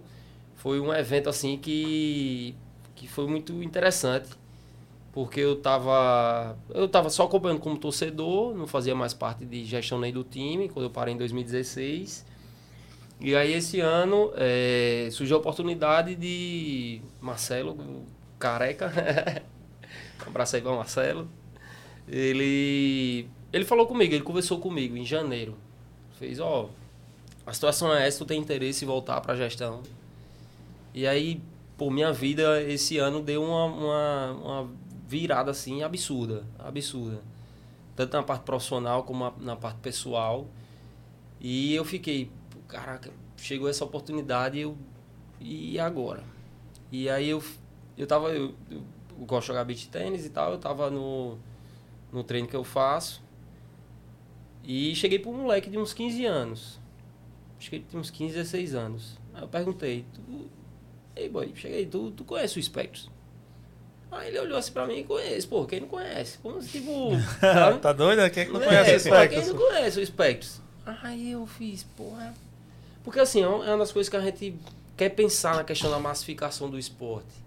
Porque em 2015, 2014, 2015, a gente fez um trabalho muito forte em massificar, em tentar massificar o futebol americano em João Pessoa. Então foi quando a gente fez é, as chamadas bl- Blitz Spectros nas escolas, a gente ia para as escolas. É. É, Mac Dia Feliz a gente ia e fazia algumas ações de rua, etc, para massificar o futebol americano e principalmente a marca de João Pessoa Espectros. E aí eu perguntei pro moleque, aí eu fiz, pô, esse moleque então deve ou gostar muito de futebol americano, deve acompanhar muito futebol americano para saber os É. specs, né? E aí eu fiz, ô boy, tu, e, e tu, tu assiste futebol americano? Aí ele, não. Aí, tu já achou algum jogo na televisão? Não, nunca vi. Aí como é que tu conhece o Spectros? Aí, não, pô, né? O time daqui de futebol americano. Sabe, então isso me trouxe pô, um sentimento assim muito muito forte de, de que é, eu tenho que fazer parte de novo, eu tenho que fazer parte de novo do projeto, de alguma forma, e que essa chama, esse, essa mística e esse sentimento do que o Spectrum sempre, sempre teve, sempre conservou e sempre, sempre mantém, é, tem que intensificar. Então, é um projeto da gente para esse ano, é a gente trazer essa mística, fortalecer esse sentimento, essa doutrina, e, isso ser replicado do cara mais inexperiente e novato possível até o mais experiente, como o Ramalho, que já tem 15 anos de futebol americano. E eu sei que está todo mundo engajado, todo mundo voltado para esse projeto, que é, é justamente isso, é manter essa hegemonia e quebrar mais um paradigma de que é, não, não é o que vai morrer, ou que, ah, não, é, é como a gente já ouviu várias vezes, ah, isso é esporte Só de agora, modinha, pô, isso é é, moda. isso é modinha, isso é modinha, o pessoal só aí brincando e tal, não é. Então, é, é o projeto da gente é fortalecer ainda mais o, a marca de João Pessoa Espectros, a, o time, o sentimento e trazer de volta o, o, o senso de pertencimento e de representatividade. Hoje, além de Ramalho, quem é que tem das antigas ainda jogando? Muita gente? Antigos, você fala de. É, da galera lá que tava vivendo em 2015 pra trás. Eita, Tem muita gente ainda? não. Não, Não, né? Massu. Massu tá? não, Não, Não, Massu já tá não. aposentou, né? aposentou. Bruno Sherman. Sherman, Sherman tá, tá. Sherman, Sherman Sherman tá. Já prometeu, já, ele já tá, já tá certo. Tô- 2015, do título contando com 2015. Rapaz, tô eu do ataque. Eu. O João até 2016. É, não João tá 16, Ítalo também é E depois. Ítalo é depois, Rafael é depois, Gabriel é 16 também. É, Caio, Caio talvez, Caio, que é o L. Não, É. Caio é 2016 também. 16, né? 16 também. Qual que está pra essa temporada? Não, qual que Não, é qual- 2016. Não. Qual que é 16? 2016. 2016. Bicho, acho que só eu hoje em dia. 2015, Defesa. deu branco agora. Representando as origens aí. Se tiver alguém aí no chat, aí 16 diga. também. No chat aí, se tiver. Deu branco. Pezão. É, Pezão. Pezão. Pezão, Pezão. pezão, pezão. Pezão. Mas é, acho que. Aranha. Aranha. Aranha. Aranha. Aranha. Aranha tá. Vamos ver se alguém lembrou aqui no chat aqui. É, me ajuda aí. Tô ficando velho. Olha, quem mais? Gilson Lucena, voltando agora. Gilson tá voltando agora. O Gilson Gilson. Gilson é 2013, 2014. Eu não sei se o Gilson É. estava em 2015. Mas Gilson é das antigas aí. É, Mas de toda forma foi muito bonito ver o tryout É. o pessoal falando comigo. Cara, dizendo aqui. teve gente no, no tryout lá que veio falar comigo que eu nunca vi. Nunca vi essa pessoa na vida. E o pessoal veio com um senso de respeito assim absurdo por, por querer fazer parte. É, eu, eu acompanhando na- no, no Instagram, cara, tava incrível aqui dentro. Sim. Tudo estava E o, e o receio da gente, porque a gente teve pouquíssimo tempo para organizar o evento. Pouquíssimo, assim, coisa do. A gente assumiu dia 8 de março. Foi, a assembleia foi, foi na quarta-feira, dia 8 de março. E a gente fez o tryout no primeiro final, final de semana, de, de pouco menos de um mês para a gente organizar o evento. Pô, então, assim, correria. é, correria. Correria para organizar, deixar tudo É. pronto. No dia, assim, a gente teve, tem muitos pontos de melhorizar para os próximos anos. Mas, assim, pelo tempo que a gente teve, pela quantidade de inscritos que a gente teve, a gente teve 75 inscritos. Com 41 uma aprovados. seletiva, 48. 48. 48? 48. Não, 40 e 45. 45 Nenhum dos- aprovados. Nenhum dos dois ficou no meio, 45. E a gente vai ter uma- ainda outros numa repescagem. Foi um Sim. pessoal que, que não conseguiu estar presente, aí sinalizou a gente, a gente achou uma forma, muito, muita gente com experiência vindo falar com a gente. Que bom, velho. Então, pessoas que estão vindo morar aqui em João Pessoa, ou que são até de outra cidade, vindo falar com a gente. Então, é algo que a chama ainda está É. e a chama a, ainda tá acesa. a nível nacional, como é que tu vê o cenário? Como é que. Hoje pro Espectro, Sim. competitividade, totalmente. A gente tá num cenário completamente. Independente de, de ter uma quantidade X de estrangeiros ou de Uhum. atletas, a gente tem a doutrina. E a liga, a liga em si vem forte. Sim, a Liga BFA, vem, forte. Vem Vem- adicionando alguns times aí Muito agora. forte, sim. O Rondonópolis foi a, o último agora, foi o Hawks. Foi, Rondonópolis Hawks. Rondonópolis Hawks. É, tiveram mais dois Teve times o que anunciaram. É, Porque por Que mais que nós queremos esse tricampeonato e tal, mas quanto mais a liga for forte, exato. melhor, né? Sim. É, hoje em dia são dois campeonatos diferentes que acontecem, né? Isso aconteceu. Conferência é, Nordeste? Isso aconteceu Não. até. Não, Não. Isso aconteceu até 2015 de ter dois torneios, certo? Só que um torneio era mais sul-sudeste. Que era o E, torneio alguns, touchdown. é, e alguns outros times. E o outro era chancelado pela Confederação É. Brasileira, que era a CBFA. que era da CBFA, que a Ah, gente sim. foi campeão. Aí depois unificou-se na Liga BFA e aí ano passado voltou a dividir de novo. A CBFA eh, voltou a organizar ah, o campeonato e a Liga BFA permaneceu, que é uma liga gerida pelos times. né? Os times organizam. É entre aquilo que todos falam no futebol, no soccer normal, que é tipo ter uma liga e tal. Sim, regime, sim, é todo meio que parecido. fala. Só que é gerido por uma associação de clubes. Dos clubes. É, pra- Isso, a NBA é mais próximo que é uma NBA, Isso. por exemplo. Sim. O NBA, os times se né, Há um fazem sua sonho do futebol brasileiro chegar a isso também, pegar os Isso. clubes e gerirem uma liga. né? e tal. Isso. E aí tem a- é o que a Liga BFA. O Nordeste ele sempre anda junto, né? É o clube É do meio que, Nordeste. a galera é meio que unida ali. É, né? desde mas a a- Linefa, teve a Exato. primeira liga que foi a Linefa, que a gente teve a primeira Porque reunião logisticamente em Campina Grande, falando, é, logisticamente falando, 2008 talvez. não faz tanto sentido você pegar alguns gatos, gatos pingados aqui do Nordeste para disputar uma liga diferente do que todos os, os grandes do Nordeste vão disputar.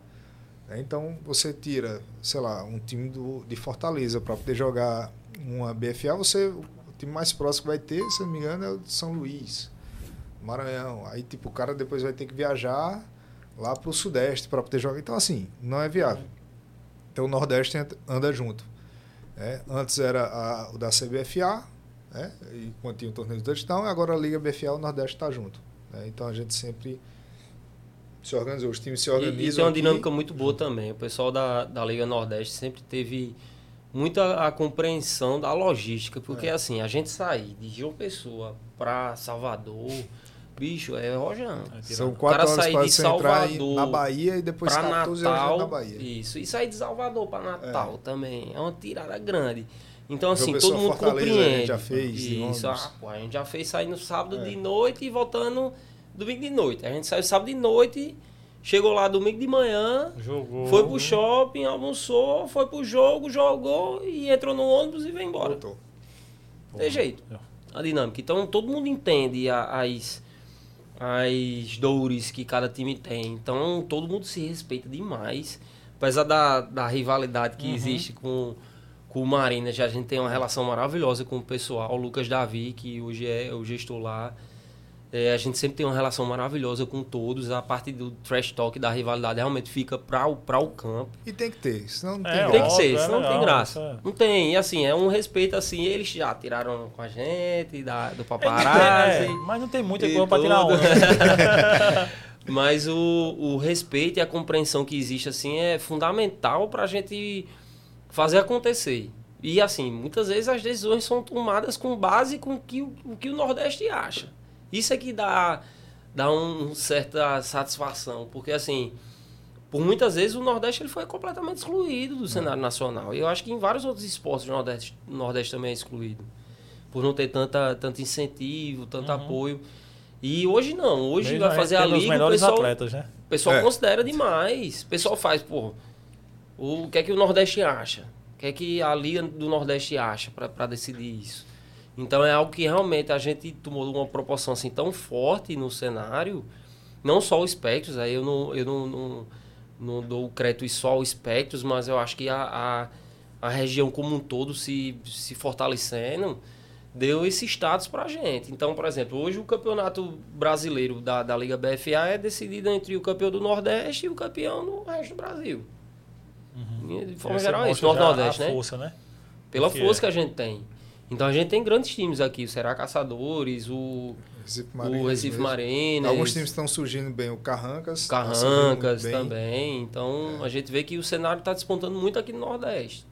Sabe? Apesar Bom, que cara. nas outras regiões também. Então tudo Porque fica fortalece o né? isso. E- Mas. A gente sabe da, da, da força, da responsabilidade, como eu falei, que a gente teve, porque muitos desses times a gente viu, que estão surgindo agora, a gente viu nascer e crescer, Isso. basicamente. Então, 2016, eu falei do Carrancas, eu lembrei, a gente foi lá ajudar o time a clínica, se né? desenvolver, dar uma clínica. Então, uma os clínica jogadores, pros a gente cara, se pô. dispôs, não ganhou nada, os caras pagaram os custos da gente, a gente vai lá, né, e passou o final de semana lá na clínica. Eu, é, Lene, acho que foi Lene, se não me engano, Igor Neri, Foi. então a gente foi pra lá e tal. Igor foi treinador do, do Pirates bastante, Pirates. várias vezes. Então, assim, a gente ajuda a desenvolver porque isso é bom pra gente. Sim. Você ser bom quando todo mundo tem um, um nível baixo é muito fácil. Agora, você ser bom quando o nível de todo mundo é alto, é a satisfação bem melhor. Com certeza, É. não tenha dúvida disso. E a, a gente só consegue bater de frente com os times de outras regiões, os, os times grandes de outras regiões, porque a gente sofre um sufoco aqui no Marines, por exemplo. Isso. E É competição gera melhorias. Competição gera melhorias, sempre. a gente sempre, é sempre, preparado sempre, dentro do Nordeste para enfrentar os caras de outros, né? Como a gente enfrentou em 2013 o time que tinha 20 jogadores de seleção brasileira. Pô, se não fosse o Bulls e o Marinas naquela, Sim. principalmente o Bulls naquela, naquela Sim. época, a gente não estaria preparado para enfrentar o que a gente enfrentou. Sim. né? Então, assim, o nível do Nordeste ser alto dos grandes times que estão sempre ali nas semifinais, finais e tudo mais, ajuda qualquer time que sair daqui a bater de frente com times do Sul, Sudeste, que tem uma, times que têm uma melhor estrutura, times que têm mais dinheiro, às vezes, para poder é, é, pagar outros atletas e tudo mais. Então, esse nível de competitividade no Nordeste ajuda a gente a chegar preparado no- numa semifinal nacional. Entendi. É. Hoje o head coach é Robson. Robson, ainda Isso. é Robson. A princípio, a gente está hoje com uma, uma comissão técnica interina.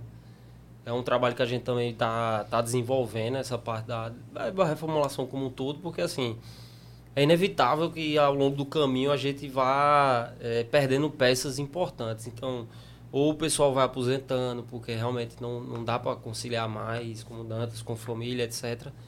E a gente está traçando essa estratégia justamente para desenvolver esse trabalho diferenciar. Também não vou dar spoiler porque é um, é um projeto forte aí que a gente tá, tá Show. encabeçando e que depende de algumas variáveis, mas a princípio hoje o Robson tá, tá de forma interina e a gente vai trabalhar aí com o pessoal.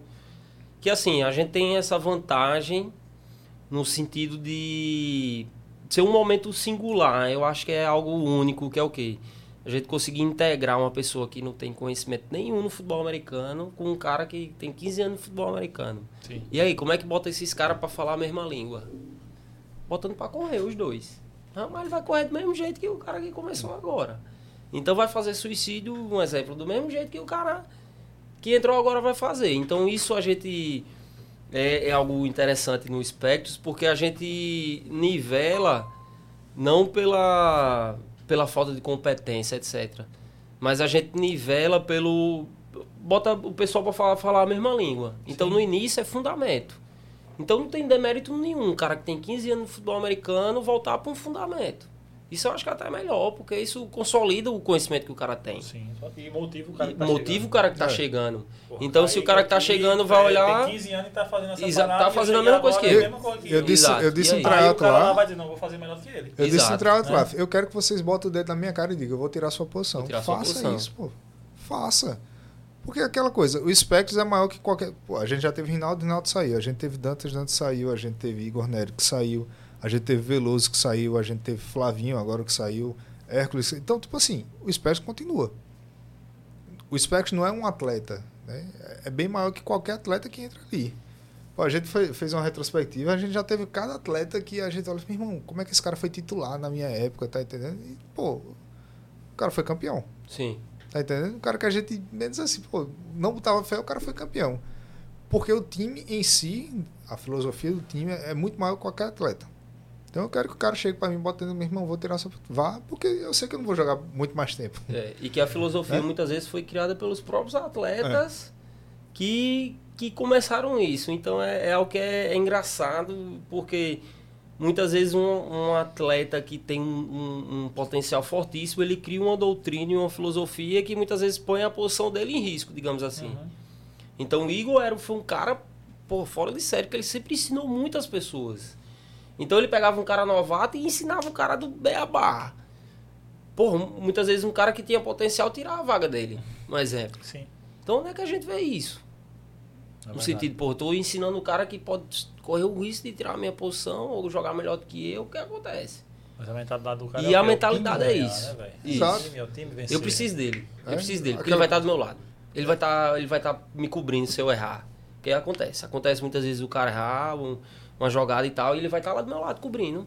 E ele vai estar lá me ajudando. Se eu não quiser que ele seja melhor do que eu, então eu tô errado. Porque se eu pensar só em mim, no- nas minhas estatísticas e, e nos meus TDs e tal, o cara do lado ele vai estar sendo suprimido e o time não pode girar em torno de uma É, pessoa. falando 2019, individualmente, foi uma das piores temporadas que eu tive. A gente foi bicampeão brasileiro. 2022 foi uma das melhores temporadas que eu tive. Não terminou como eu queria. Eu podia ter zero touchdowns. Se a gente fosse tricampeão, meu trabalho estava feito. Eu dei um exemplo um dia desse é, na, na, no Super Bowl. O, acho que foi o último TD do Chiefs. Não, foi, é, o, o que correu pro último. Tipo, o cara. O cara. Ah, o cara. É, o, o, o que tava com a bola correu e, tipo, ele poderia fazer o touchdown. Fazer um TD no É. Super Bowl, mano. Tipo, o nome Foi, do cara ia a- ficar a- escrito na engano, foi o história. running back, Isaiah Pacheco, ele foi Exato, e, foi, e foi Pacheco, foi Pacheco. Aí ele ajoelhou. Tá, na- E quase Porque que ele quis tempo, ainda é. na linha pra fazer o touchdown. Porque o Mahomes ia ter mais tempo, eles iam ficar, ia ser touchdown e não ia devolver a bola pro outro time com tempo de nada. Devolver a bola pro- com dois segundos. Para o meu time. Eu sou, eu sou torcedor do Eagles. eu, foi eu sou, eu sou. Nutella, eu sou Mahomes. Eu Eu, sou- não, eu já era Chiefs por causa de, de, de Cairo, desde quando Cairo tava Sim, lá, com sim. Alex Smith e tal. Sim, sim. Eu fiquei torcendo pelo Chiefs, aí foi embora. É um, é um time é, é simpatizante. É, o O Chiefs é Chiefs, o Eagles simpatizante. também. O Eagles Ah, eu o. Eagles. Não, Eu vi- vi- eu torço vi- por quem tá ganhando, não, que eu não tô torcendo pro Tom Brady, não, pô. Nunca torci pro Tom Brady, Eu não. vi o primeiro título do meu time sendo torcedor raiz aí. A gente sofrendo É. por anos, viu o primeiro título e esse, esse, esse Superboy tá entalado igual a outras derrotas da gente. Ah, mas você viu, foi, foi com eles que foi o Filho Special, não foi? Foi, foi. Foi, Foi do que é título. do- do título ali, Quarta né? descida. Foi, Foi- Cássio, Cássio Wentz, era? Wentz? Não, era, é, ele foi tava Nick machucado. Foles. Nick Foi Nick Foles. Foles. Nick Foles. Do Filho Special, É. Filho Special. Aí ele corre lá do outro lado, ninguém vê nada, a bola chega na mão dele sem ninguém marcar. Ele recebe, quarta, o quarta descida de um Super Bowl pra virar o jogo, o cara me chama dessa. É, É. isso aí, pô. Tinha que ser campeão aquele ano. Não tinha condições, não. Spectro já fez uma dessa? A gente fez algumas Cara, eu acho que já. Eu fiz em 2019, 2019 eu tenho um passo para TD jogando de running back. Então foi uma jogada especial que a gente fez. Eu tava de running back, Alex passa a bola. Tu eu tava. pego é, em- ah, e de lança running pra back. Iron. Sim, sim, sim, sim. E lance para Iron, que foi TD. Então a gente tinha algumas jogadas assim. Ah, O massa. primeiro TD que a gente fez na história, em jogo oficial, foi na praia. Não foi assim, mas foi uma jogadinha também mais ou menos assim.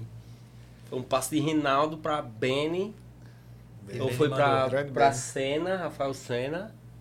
E aí eles cruzam assim e, e trocam a bola um com o outro. A gente fez o TD Famoso contra o. Os caras- Exato, contra o Warriors. Então o primeiro TD da gente também já foi mais ou menos essa pegada Ah, aí. Cara, que ma... tem, tem, de é, é, jogadinha. isso vai pro treino, né? Vai pro playbook. Tem- Vai, tem vai, jogadas, vai. jogadas Vai. loucas que nem o próprio time espera, mas que tipo, Tem. tem, É, tem um a, gente, a gente sempre. A filosofia de, de Kevin, né, nosso antigo coordenador ofensivo, já foi head coach também. Os melhores coordenadores ofensivos. Um cheiro. Incrível. É, e até o, o playbook de 2015, acho que foi. Tem a assinatura É, dele lá. Tem a assinatura. Ah, ele é. foi coordenador ofensivo durante muito tempo, depois head coach. Foi para a seleção também como coordenador ofensivo. Né? E aí ele sempre tinha jogadas especiais para a gente utilizar. Essa do, do da final, tipo, a gente tinha porque tinha, né? E aí aquela coisa da filosofia do time, né? É, você tem que dominar.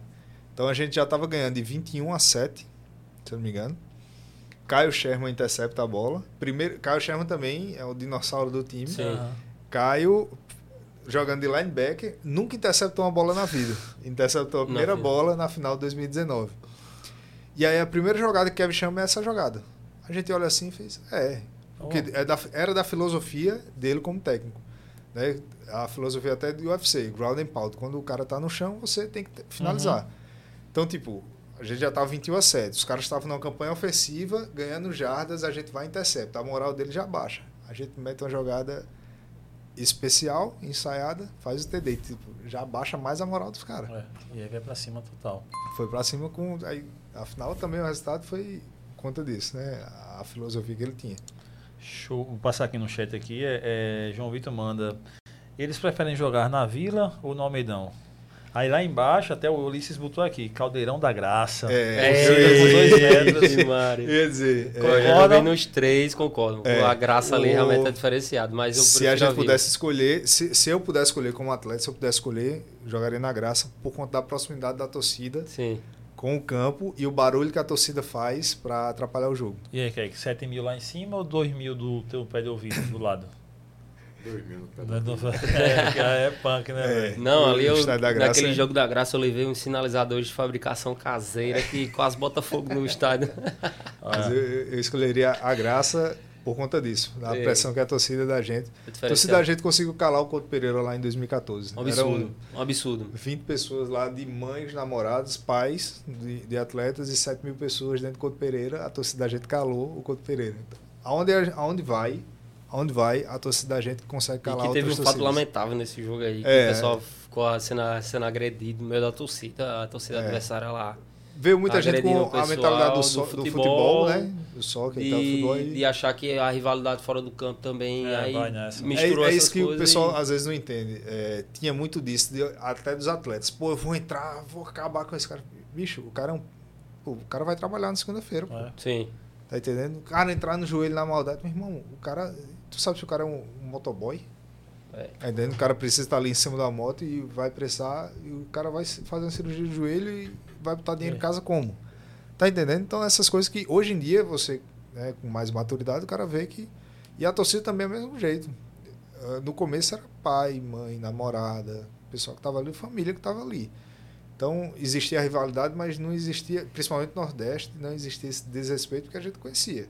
A gente conhece, pô, o pai de- do atleta, do time tal, a gente sabe que o cara vai estar lá, que é um torcedor chato, né? Mas continua sendo o pai ali que tá apoiando o filho, pô. Não- não é- Aí esse jogo do Couto Pereira não, esse jogo foi Foi, A torcida da gente foi punk. hostilizada Foi mesmo. hostilizada mesmo. Teve que ser movida com polícia pro outro lado do Caramba. estádio. Foi, foi O difícil. Vitor tava até dizendo que teve um Foi jogo, acho, difícil. na Arena, que ele, ele- em 2017, que ele foi com vocês. Ele disse que até a galera lá do Marinho estava xingando a galera do. a É, torcida do. Meu, meu irmão, meu irmão, ele tomou gosto pela, pelos jogos para ir assistir os jogos. E aí, em 2019, a gente perdeu também o jogo para o Marinos, temporada regular. Né? E aí, a torcida ficou tirando onda e tudo mais. Né? E aí, na final, a gente voltou para a Arena de Pernambuco, ganhou, e aí meu irmão deu troco. ele ficava tirando onda dos caras. Pesado, ele, ele gosta dessa parte. Mas é a mesma coisa, ele entende que ali continua tendo família. É o que tem, né? Iago Feitosa manda aqui. Na... Pergunta para Ramalho aí, na sua opinião, qual o melhor wide receiver no draft de 2023? Bicho, falar que eu tô acompanhando bem menos é, essas. Agora que você é pai, Né? É, né? agora, agora que eu tenho a responsabilidade de botar comida pra dentro de casa, né? melhor wide receiver 2023, Aurora. Não, do, do draft eu tenho, eu tenho acompanhado pouco é, o college esse ano, não vou mentir. Então vou ficar devendo essa aí. Eu acompanhei outras posições. Acho que o QB de Florida, Anthony Richards, vai ser bem melhor do que os outros, principalmente Bryce Young. E tô de olho no running back que o, o Eagles pegue. O running back de Texas Longhorns, Bijan Robson. Tô doido que o Eagles pegue aí nesse draft. Mas de wide eu tô. Confessar que eu tô bem eh, à parte disso aí. O Ride, que a novidade é Odenbeck Jr. indo fechando com o Rams. É, Viu? Fechou lá com o eu vi. Tem que fechar agora o QB, garantir É, não, Lamar. tá, cheio, tá cheio de meme que ele vai jogar assim. Ele É. vai dançar e correr e pegar lá na frente. Tem, né? que- tem que fechar com o QB. Eu queria pode que ele fosse pra senão. Kansas City, mas ele não quis ir pra Kansas City, deixei ele lá. Mas ele é bem problemáticozinho também. Fernando César manda aqui: nenhum gringo chamado chega aos pés. É, até a pergunta dele afirma: chega aos pés de Cox e Doc no que foram para o Spectros. É, Cox, eu tava, Sim. levantei a estatística, o mapa da FABR levantou, eu catei hoje lá, Cox, desde que chegou em 2016, Cox é o cara que tem mais TDs defensivos e de times especiais no Brasil todo. Cara, ele aquele cara é tem incrível, velho. 14, Ele é 14 touchdowns é, defensivos e 13 de times especiais. 27, o que eu tenho de passe recebido com Dantas em 10 anos, 12 anos jogando com Dantas, foram 24 passes para touchdown recebidos de Dantas. Cox tem de 2016 pra cá só de time especial, sem contar os de ataque, né? Só time especial e defesa, né? Interceptações ou recuperação de fumble. Eu sei que tem muita gente boa no Brasil, mas não dá pra gente naturalizar ele, não. Pode estar no Brasil onças. Então, Então, então, então, sem se contar que- spoilers. Tem contar muito- que esse processo aí Tem é, muita- já, sem já, já spoilers. sondou há um bom tempo. Mas É, é. mas- Não, cara, é, eu acho que como pessoa deve ser uma pessoa também incrível. É, Demais, é, demais. Ele é, trouxe essa mentalidade. Eu tive a oportunidade de trabalhar com ele e a gente jogar junto em É. 2016. E ele trouxe, bicho, uma mentalidade assim absurda. Até hoje ele absurda, faz. Ele absurda. disse, amanhã. Amanhã. Não. Ele que começou a seguir a gente no Instagram, tamo junto, Cox. É, essa semana, tipo, dia de final de semana, ele acha um campinho de grama ele aí, vamos treinar. E ele, a- a- ele sabe que a função dele, além de jogar, é formar novos atletas. Ele já foi chamado para outros times para isso, né? Mas ele faz isso muito bem com os atletas daqui. Muitos, muitos caras que estão treinando com ele, você vê a evolução dentro do time. E quando você vai ver, o cara está evoluindo tecnicamente, porque Cox está ensinando ele. Ele é muito atlético também, né? Ele Demais, não perde, né? extremamente. Ele não perde, Demais, né? O ritmo demais. dele, né? Extremamente atlético. Não, tem uma intensidade assim absurda, Não. absurda, absurda. É incrível, incrível. É, eu sempre treino, comento, que ele, jogo. ele corria é, atletismo, então o tempo dele dos 100 metros era 10 alto. O tempo de mulher na, na Olimpíada. Olimpíada, quando você Então, vai. cara, você vê, tipo, o Cox. E olha que ele não é tão rápido quanto um jogador profissional da NFL. Sim, sim. Os caras da NFL ainda são mais rápidos que ele. O cara consegue ser mais. Consegue ser mais que o bicho. Cara, tem uma, é, o, o recorde da. Tem uma. Que os caras fazem aqui, são 40 jardas, né? Mas É. o cara faz a, estipula como se fosse por 100 metros. Porra, tem um maluco, acho que foi 2017, velho, 2016, no Combine ali. Um cara gigante, mano. Ele correu que a maior velocidade até hoje é o recorde mundial que o maluco tem ali na, na parada. Tem, tem uns caras que, que. Que se ele mantivesse o ritmo, lógico, na progressão, Aham. porque no final você vai perdendo velocidade, tipo, ele, ele chegaria na, no 9 alto ali. Você 9, vê, o Zen Bolt deve fazer 4-1 nas 40 jardas, né? Porque a que- saída dele é muito ruim É, também, né? é, Mas aí você vê, o Zen Comparação Bolt aos outros tem Mas é um cara que corre, 90 é. quilos, né? Isso. Você tem DK Metcalf com 100 quilos, é, Derrick Henry com 110 quilos, correndo aí quase a mesma coisa que o bicho nos 40 já. Exato, exato. E, é- e é repetidamente isso aí, né? Que você vê, o cara tá ali, Tarek Hill, por exemplo, Sim. corre ali o jogo todo, o jogo todo, o jogo todo. É, o Zembo treina ali, ele corre uma vez, beleza. É a função dele correr uma vez, mas pronto. Depois dali o cara vai É, vai descansar. descansar, vai preparar para a próxima e tal, né? Você tem três horas de jogo ali, você tendo que estar em Dá campo aquelas correndo com a mesma intensidade Apanhando. todas as vezes. Com equipamento que pesa aí uns 3 quilos a mais. É, O Ulisses deu uma, deu, uma, deu uma queimada aqui em tu. É, Rama- Ramalho não acertou nenhum placar até agora. Qual foi o último, Vitor? Aquele que, é, eu da- acertei, da final? acertei, eu acertei aqui o do, do Do- Croco, da- viu? da- Do da bicampeonato final, agora. do Croco, foi. Não, mas esse último que tu me 52. falou, 50 e pouco. A, a, Foi 52? que ele errou. Não, foi 40 aí. Tu me dissesse 40 e pouco a- a 20 e pouco. Aí eu tô errado dos últimos foi? aí. Olha. Mas ganhou. O importante é que você, acertou, você não acertou exatamente o número. Por isso que eu nem arrisco o placar, Ah, ok. minha memória é tão ruim que. É, Diego Gordo vai jogar neste ano no Spectros. O Não, cara é uma figura. É, gordo, Aí, gente, fi- gente finíssima. Cabral. Gente finíssima. Astrogildo, grande torcedor do, do Specs. Ele sempre tá em todos os jogos. A gente Isso. conhece até os torcedores. Ah, se eu me engano, foi, acho que viajou até Salvador para acompanhar um jogo da gente. Massa. talvez eu possa errar isso aí também. tá? Mas, Ah, não, o gordo, é. é gente finíssima, figura histórica, pré-histórica aí do futebol americano no Brasil. É, extremamente gente fina, cara que ajuda todo mundo também, cara extremamente pra cima. né? Você tá com o Gordo Luiz, você tá pra cima, se você for para conversar um papo cabeça com ele, você conversa também. É um cara que tá sempre disposto a ajudar todo mundo, pessoalmente e no futebol americano. É, mas o Gordo fechou com o time de São Paulo, o Spartans, vai jogar com o Spartans esse ano.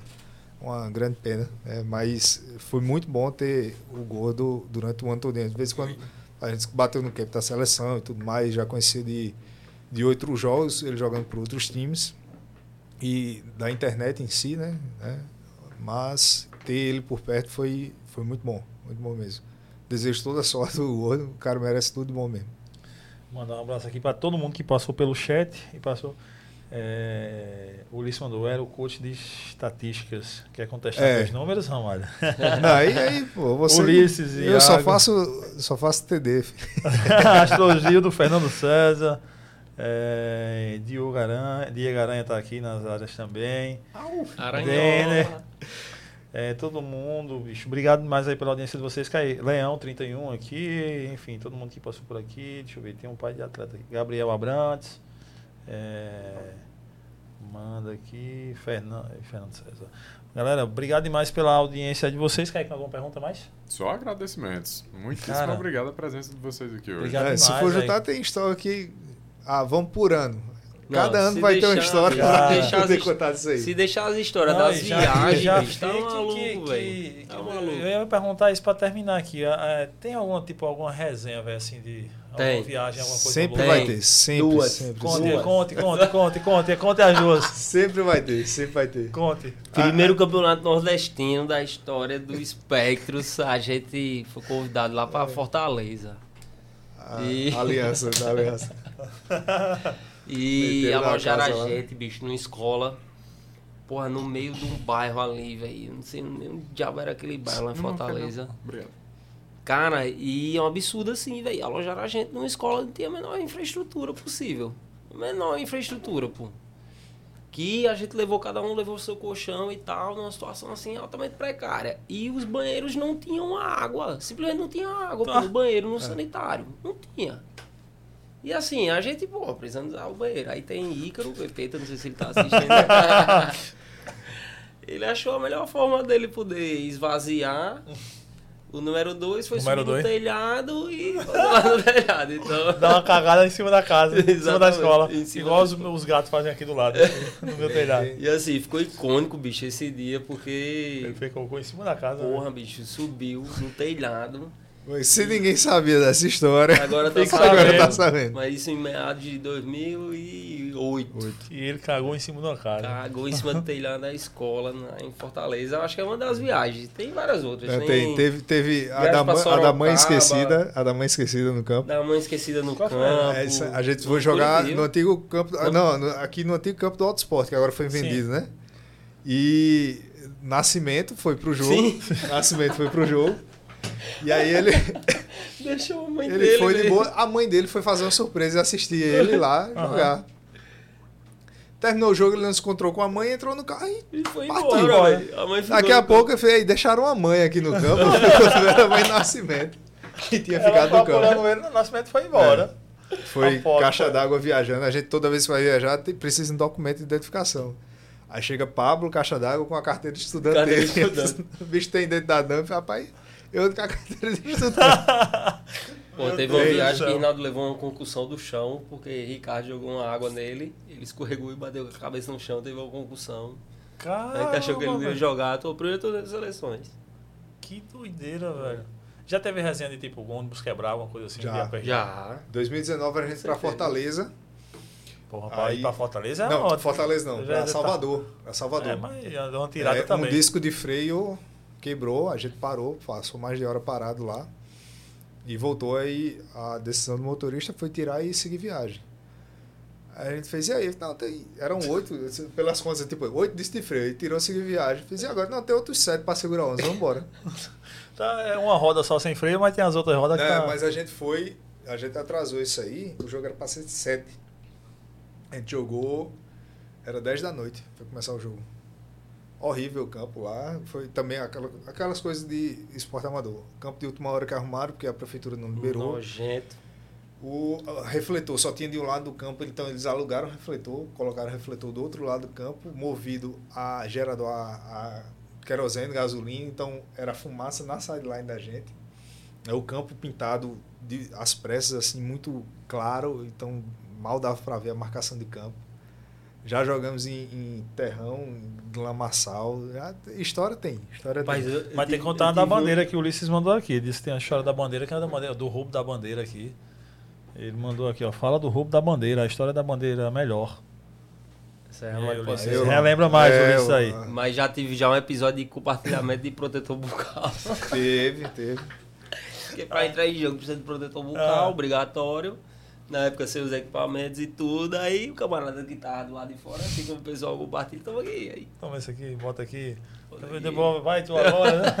não, nem tanto. Dá uma jogada de água aqui. tch. Não, às vezes é, às vezes é só Acontece. limpar de. Limpadinho assim, E ó. vai. Assim Às vezes aí tá cheio um protobucal aqui, sei do que é não. Vai, vai, Vai embora, tá lá. vai, vai. O importante é entrar, meu irmão, É. com esse negócio aí. Ah, tem essa tem- não. tem- Com certeza. Não, mas Já teve história. o Rodrigão sentando na mão depois de quebrar a própria mão. Ele quebrou a mão, o dedo dele todo troncho assim.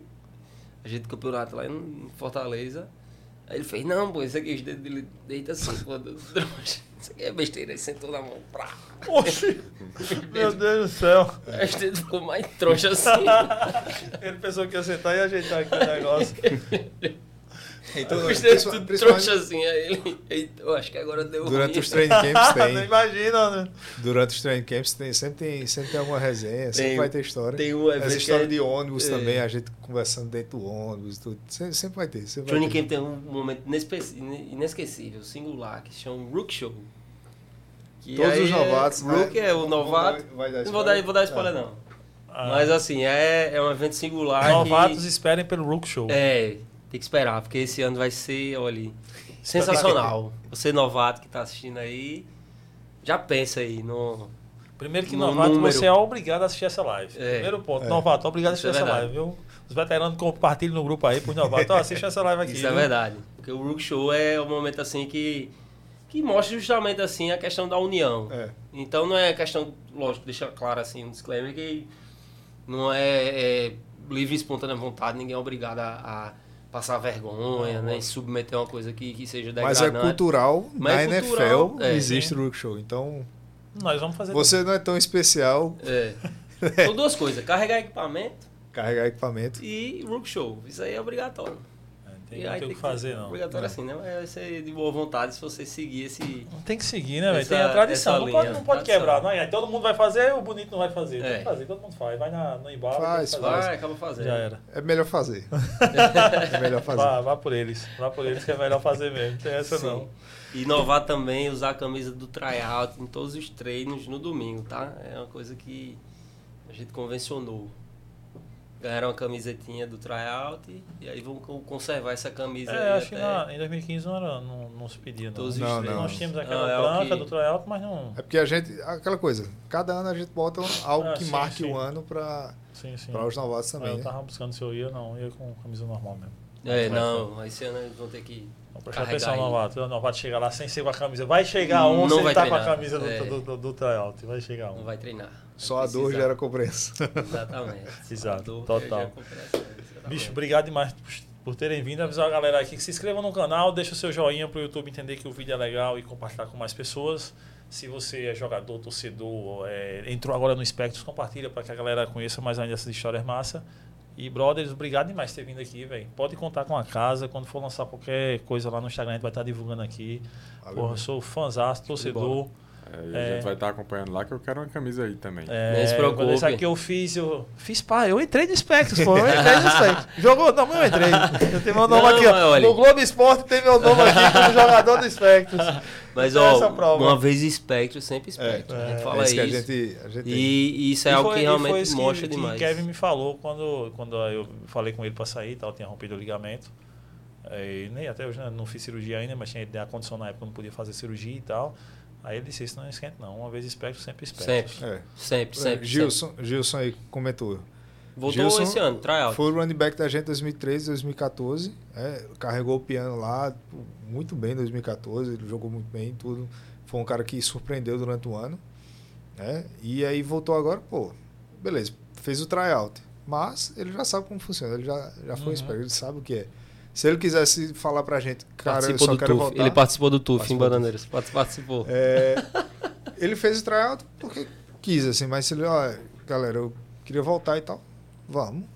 Entende? Tá em condições físicas, vamos E isso voltar. é muito bom, porque assim, um cara que tem história no time, um cara que passou o que passou e fez questão de entrar pelo tryout.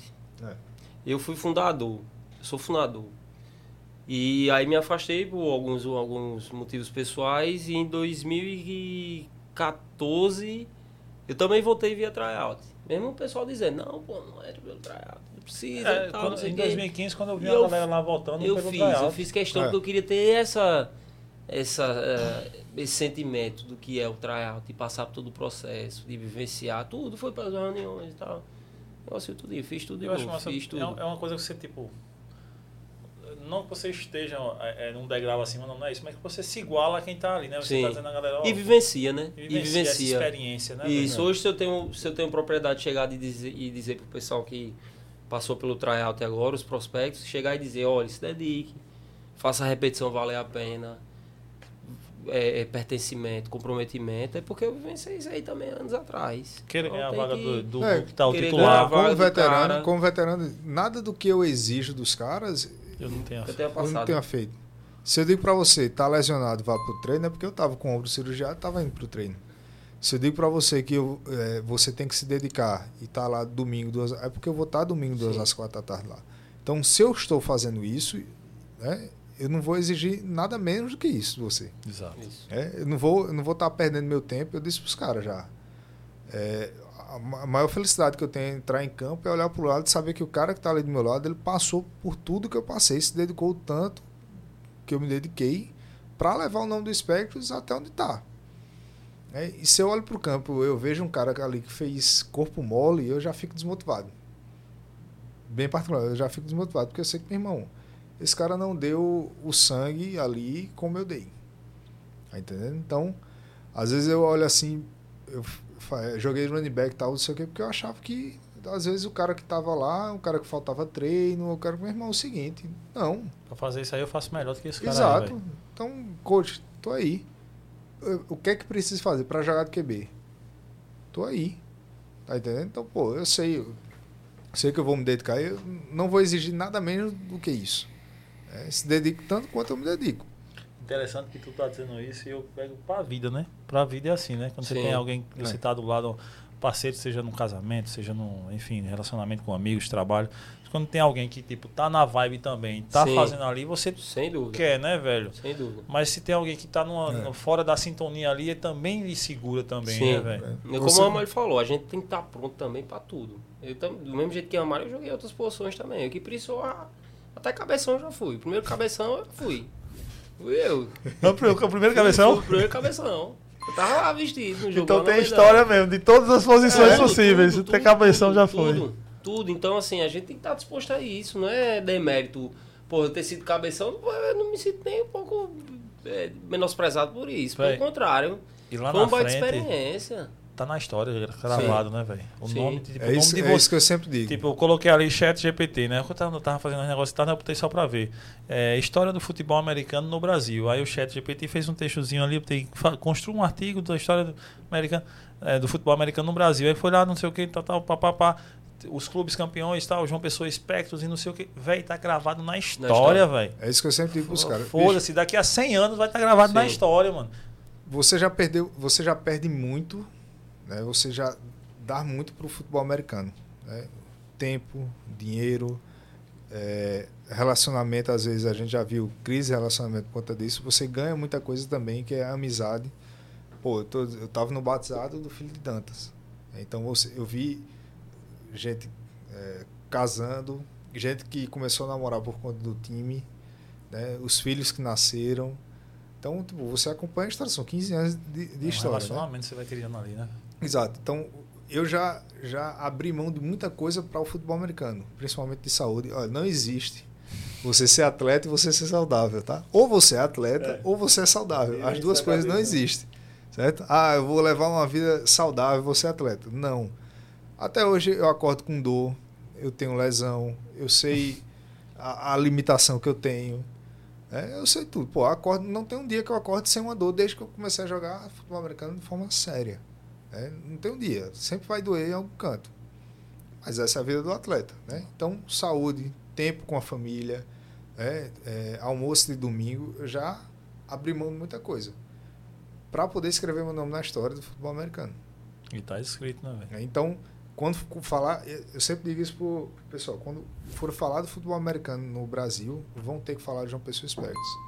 E eles vão ter que falar o nome certo, eles vão ter que falar das vitórias da gente, Perfeito. eles vão ter que falar da hegemonia que a gente construiu, que o time de João Pessoa, na Paraíba, é um dos melhores times do Brasil e que foi dominou a região durante 11 anos, 12 anos, 20 anos, foi tricampeão, pentacampeão brasileiro, não interessa. Eles vão ter que falar.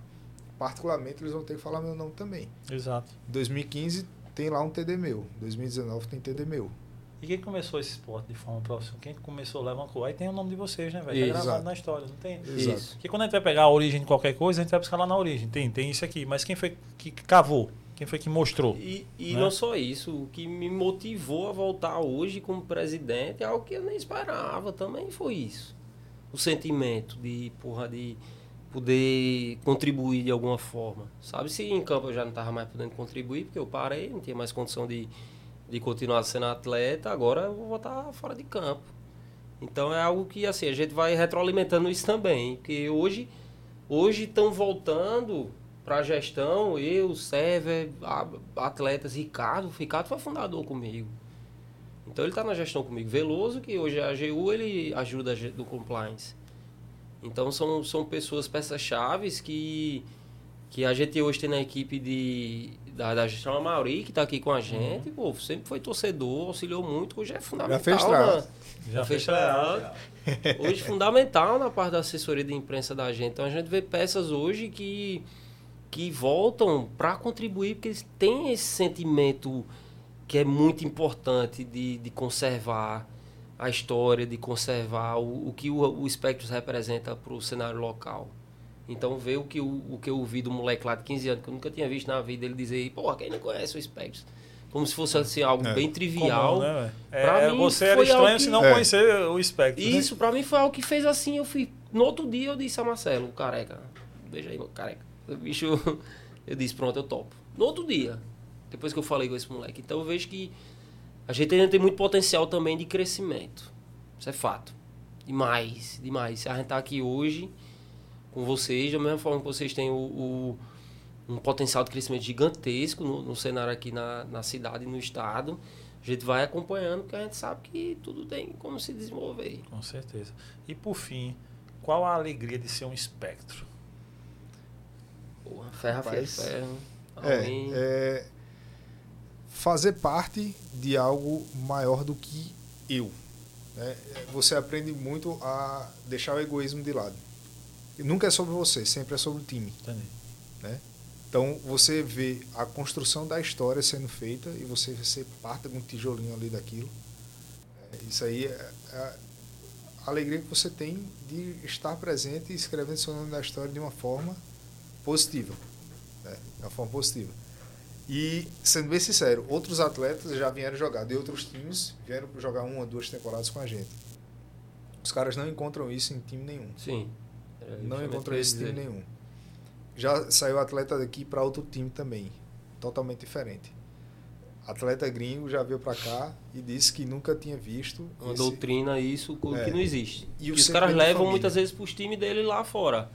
Pô, o cara veio aqui, veio de outro time, veio pra cá, como acontece aqui do Bulls. O cara veio do Bulls, aí joga uma temporada aqui e volta lá pra, pra Natal, levando doutrina pros caras lá. mentalidade do time. Mentalidade do time. mais. Sabe? E assim, complementando, a minha alegria é, é, é alegria e satisfação em ver que a experiência que a gente teve ao longo de todos esses anos no Espectros me fez mostrar que a gente não tem limite, bicho. A gente não tem que ter receio de, de restrição e de quebra de paradigma. Então, o que a gente precisar para ser resiliente, para passar por cima, para vencer as adversidades, como a gente venceu várias delas ao longo de vários anos, eu não tenho medo, não tenho receio. Então é uma alegria para mim também, ver que isso me, me fortaleceu. Porque eu levo isso para minha vida, eu levo meu trabalho, para o meu dia a dia, para o meu relacionamento. Então eu vejo assim que, que é algo que passou a- a- as quatro, as várias linhas do campo, tem as quatro linhas principais do campo do futebol americano. Então eu levo para minha vida. Então se eu, hoje eu vejo encontro, um problema na minha vida, eu faço, porra, acaba resgatando lembranças do, do, do que foi no começo. Então, se eu passei por cima disso, isso aí também vai ser fichinha. Eu não sei se eu teria alcançado o que alcancei individualmente se fosse em outro time, por exemplo. Sim. Acho que o Spectrum me proporcionou até as, as conquistas individuais. E talvez o time não teria conquistado as coisas que conquistou sem eu É. ver. Então, assim, é, eu fico pensando, pô, se eu tivesse outro time, eu não teria Dantas como QB, Rinaldo como QB, não teria Brian como técnico, Kevin como técnico.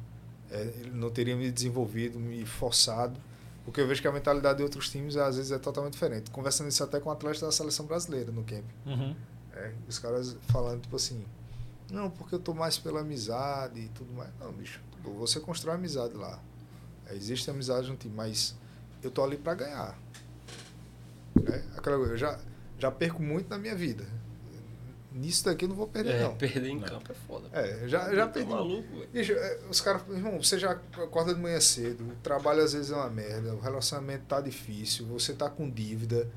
Tá entendendo? Tipo, o momento que você consegue ser o herói, ali que você consegue vencer, você bota o uniforme é, e você inspira outras pessoas, impacta a vida de outras pessoas. É porque às vezes você, o cara vê ali o atleta e não vê o que é que tá por trás, né? a pessoa que tá Uhum. por trás. Então você ali tá com uniforme vestido, to- toda a paramentação e tal, existe uma identificação ali, meio que como se fosse um herói mesmo. Né? Então você às vezes é o herói de alguém ali dentro. Danny Boy, Danny abraço Danny Boy. Boy. Danny Boy. É, a- a- a- só que às vezes é o contrário, Danny Boy é o herói da gente também. É, com É. certeza. Daniel é, é um, um rapaz que ele é cadeirante, ele é fã do Spectros e ele é atleta, Atleta paralímpico. paralímpico, diferenciado, natação. muito campeão, bicho. A mentalidade dele, ele tira às vezes do Spectros. Então eu vejo, pô, às vezes, pô, o cara tá ali com a dificuldade da vida dele, cadeirante, às vezes. A gente sabe que a acessibilidade, coisas Sim, do sim. dia a dia, às vezes pode ser muito difícil para ele. Mas o cara tá ali competindo e ele tem o Spectros, pô, o Spectros e os atletas do Spectros como exemplo. Então, isso às vezes motiva você a continuar. Pô, eu sou, eu impacto a vida de alguém. Às vezes eu recebo mensagem dos caras, tem, tem um rapaz lá de Belo Horizonte, Saulo.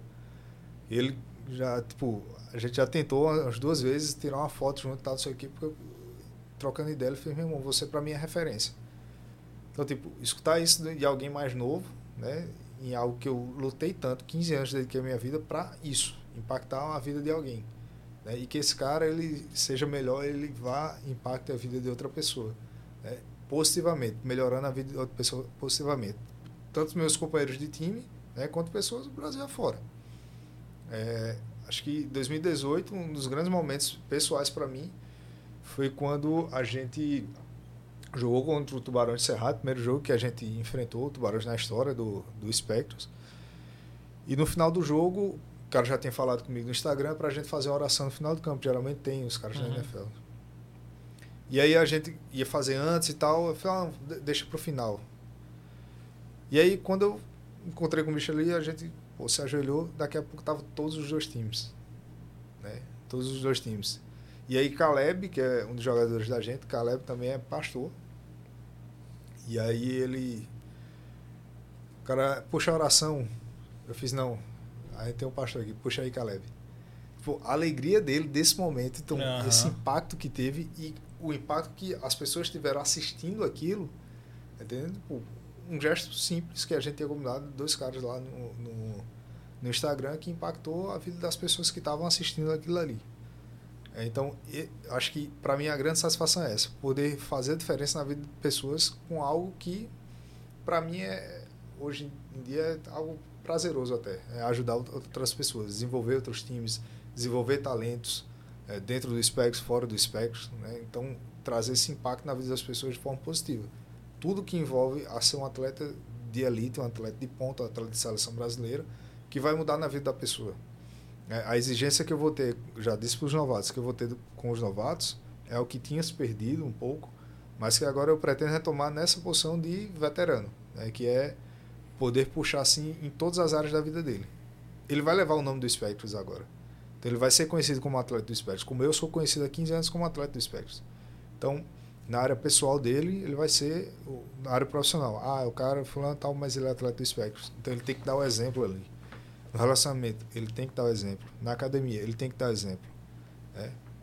Na- organização das coisas, na forma como ele se comporta, na forma, tudo. Porque as pessoas agora estão olhando ele, os holofotes estão virados para ele. E ele vai ter que fazer a diferença na vida das pessoas. Então, fazer, eh, trazer esse impacto positivo na vida das pessoas também é um dos grandes motivos e motores também que me envolvem dentro do, do Specs. E só o Specs pode me proporcionar até hoje isso aí. E não só isso, é uma obrigação nossa como associação é ter essa retribuição para com a sociedade. Então é algo que também aí eu desse lado aqui, do outro lado da mesa, que a gente vem focando, trabalhando para esse ano e para os próximos, é ter essa retribuição para a sociedade, porque não adianta a gente ir para um, um evento ou outro pedindo ajuda da sociedade em apoio esportivo, em apoio para viagens e tal, e a gente não retribuir para a sociedade. Então é algo que a gente tem que ter obrigação. E isso aí é só um requisito. Que- Até, até aqui no, no chat, é, Felipe Finizola mandou: o espectro salvou minha vida. E o Ulisses mandou: o espectro me ajudou a sair da depressão. É muito mais que um time. Sim. A É. importância, a, né? a história da- de da- fim não é pessoal e tal, então Isso. cabe a ele, É. mas a É. gente é, Muito bonito, por sinal. É uma é história de, de, de crescimento assim, e de, de vitória muito forte. Também não conheço em detalhes a história É. dele, mas o, pelo que eu como escuto capitão do- as coisas chegam até, É, até Mas você vê então- que, tipo, é muito importante. É. você fomentar algo, você tá na história e você, sabendo ou não, mas você vai ajudar É. muitas vidas, né, velho? Porque, por exemplo, tudo que está se construindo no futebol, tudo que vem se construindo no futebol americano, desde a areia, desde lá atrás, quando vai para a grama e tal, quando continua- começa com competições nacional, nós vamos chegar no estado, comparando com o futebol, a gente vai chegar nesse nível de futebol, vai chegar, porque começa a ter mais visibilidade, Isso. começam pessoas, quando vai massificando, a molecada de 15 anos já sabe quem é e tal, então já começa a ter patrocinador, já começa a ter mais dinheiro, já começa a ter mídia televisiva, tal, tal. A gente vai chegar. Por quando chegar nesse nível, a gente, quantas pessoas a gente tem ajudado nesse É. período todinho? Lógico, sempre vão se sacrificar muitos. Tempo, dinheiro, pá, pá, mas a gente vai chegar num nível que, tipo, várias pessoas vão vão estar legal, mas aí por conta de tudo isso que foi feito atrás, Sim, né? Você vai conseguir ajudar muita gente, Exato. molecada. Quando você fomenta um time, pô, você tá tirando pessoas que não faziam atividade, que não Isso. faziam esporte e tudo mais, e tá ingressando, e, e, né, velho? é, esse sentimento de, de grandeza, é, tipo, grandeza do homem. Sim. né? A gente, também história triste, pô, a gente perdeu uns quatro atletas aí que faleceram ao longo, pelo menos desde que eu tô no time. Né? Três, quatro atletas faleceram. E um deles foi é, ano passado, Ano o Will. passado. É, o Will era o novato, né? Aquela coisa, novato. E é, em um treino ele se lesionou e Igor Nera, aquela coisa, da mentalidade, você forjar a mentalidade, porque a gente sempre dizia, você não vai encontrar facilidade dos seus adversários. Pelo contrário, às vezes a gente encontra hostilidade, encontra muito preconceito e tudo mais. Então até a mentalidade a gente forja de uma forma mais ríspida para que quando chega no jogo ele, pô, o treino era mais difícil. né? Os caras me tratavam mais difícil. Isso aqui tá mais fácil, né? Treino, treino difícil, combate fácil. A gente sempre teve isso. E aí, Iguão chegou para ele e falou: irmão, não se cansa de machucar, não, pô. Para. Vai fazer outra coisa, para de jogar isso. E ele olhou e falou: meu irmão, ainda vou ser o melhor recebedor do país. Will foi o caso do rapaz que faleceu é, Enchente. no Rio Miriri. No Rio Miriri. Ele foi, foi um pessoal que foi tomar banho. O rio, na verdade, o rio acho que transbordou, alguma coisa É, assim. e aí puxaram, é, eles foram puxados, duas meninas, ele, é, uma das meninas foi salva, a outra menina ele salvou. Ele salvou do afogamento, ele se afogou. Ele acabou se afogando. Então, tipo, esse exemplo a gente também marcou muito. O cara, mesmo, você vê a grandeza de espírito é, dos atletas que estavam lá e a gente só tenta acordar, puxar esse cara para fora. Né? O quanto um cara desse não poderia impactar dentro de campo também. Tava ali, Uhum. né? A gente às vezes não via dentro de campo, mas estava ali essa grandeza. E o Will pu- puxou muito a, a mentalidade do pessoal. Meu irmão, o cara até o final ali, ele foi um ser humano exemplar. E é isso que a gente. É sempre, sempre vai ser sobre pessoas ali, né? As pessoas estão com você. Isso aí impactou muita gente que entrou com ele no tryout, né? E muita gente novata e tudo mais, até os veteranos, que a gente puxou isso aí para o ano. E sempre levou o nome dele nesses exemplos que a gente tinha. Então você vê, o cara, entre ele e outra pessoa, ele preferiu outra pessoa, ele salvou uma mulher e ele terminou se afogando. Então isso daí também mostra um pouco do que eh, a gente, do que a gente procura dentro dos novatos. Se o cara for para aparecer, a gente vai identificar. Vai. E corta as asinhas logo. É, se o cara for só O cara assim, quer o ingresso dentro É. de campo, não, não vai rolar. não vai rolar. Não, Se o não cara ganha, quer não. um botar um uniforme para sair bonito Ah, na foto, não, vai rolar. A Não vai a rolar. gente vê logo. então- Agora um cara desse aí eu faço questão de ajudar. Isso. E a gente Faço carrega. questão de ajudar e a gente e carrega. fortalece. É. E fortalece. Porque sempre vai ser sobre pessoas, sempre vai ser sobre essas pessoas que formam um time. né? Pessoas que a gente impacta a vida que a gente nem sabe. Que estão dividindo o campo da- com a gente ali que, pô, pô, salvou a vida da gente. É, a, a gente sabe o que foi, né? Eu sei o que foi isso aí. É, mas você sabe que um esporte trouxe isso. E não só um esporte, não é qualquer time, é o Spectros. Isso. Em outro time esse cara pode- poderia ser renegado. A gente não, a gente puxa. Né? Então essa, essa mentalidade, tudo isso que a gente forjou durante 15 anos, a gente quer continuar. E a gente vai continuar com isso E agora aí. Trazendo né? uma linha pegada mesmo. E aí pra- você me pergunta se eu imaginava isso lá em 2006. Jamais. Jamais. Quando eu olho assim, até Um monte de moleque na areia, pô, não, Não, nunca olha imaginar. assim, a grandeza que ia ter. Doideira, velho. Porque se eu voltasse, eu hoje o Hermano, eu voltasse pro Hermano lá em 2006, ó. Essa brincadeirinha aqui vai virar um time sensacional do Brasil, referência e tal. mas Sai daí maluco. Tô jogando, só brincando Não. aqui, pô, com os caras. É, tô só tirando onda aqui. Que é incrível a história que já foi feita até aqui, velho. E ainda vai vir muito Sem mais. dúvida, com Não certeza, dúvida irmão. disso. Cara, obrigado aí por ter vindo e espero vocês em próximos papos Vamos, aqui. vamos embora. Agradeço demais a presença, demais, Com, a- demais. com o troféu aqui, tricampeão. É, Se Deus quiser, pronto. Sim, já, tá, sim. já tá mais que agendado, viu? O Sim. assessor de imprensa aí. E convido viu? também pra gente fazer um. Isso aí a gente vai desenvolver. Eu vou botar uma areia aí no circuito. A gente fazer uns eventos aí com o Space, Show, até a show. parte de jogo e tudo. Show. Vamos desenvolver isso Tamo aí. junto aí. Precisar. Um Obrigado, casa, por, espaçozinho ali que é tudo. Obrigado por compartilhar as lá, histórias aí com a gente. já tá, já tá contando os dias pra transmitir um jogo dos espectros aí. Vamos embora. Vamos embora. Vamos embora. Que é- Pessoal que nos acompanhou. Somos espectros eh, sempre, sempre, sempre. E, inclusive, sendo espectros, salve Marines. Abraço fofo. Pessoal que nos acompanhou, muitíssimo obrigado pela audiência. Compartilhem com os amigos, com, com os inimigos. Mandem pra todos os clubes que tiver aí no Brasil, aí, todos os times aí de futebol americano, mandem pra eles. É isso aí, tamo mandei um abraço pra todos. E se inscreva no canal, deixe o seu comentário, o seu joinha e fortalece aí também a gente. Tamo junto. Sucesso, muitas vitórias. E quando é que começa a temporada? Dia 2 de julho é o primeiro jogo oficial e vamos confirmar ainda se vão ter é, a parte do- da pré-temporada e que a gente vai divulgar tudo no Instagram. Certo. É, já sabe onde vai mandar os jogos e tal? Ainda não. Então, a princípio, confirmar na Vila Olímpica, a gente já separou e ficar aguardando. Eventualmente pode acontecer a gente fazer a mudança para Almedão.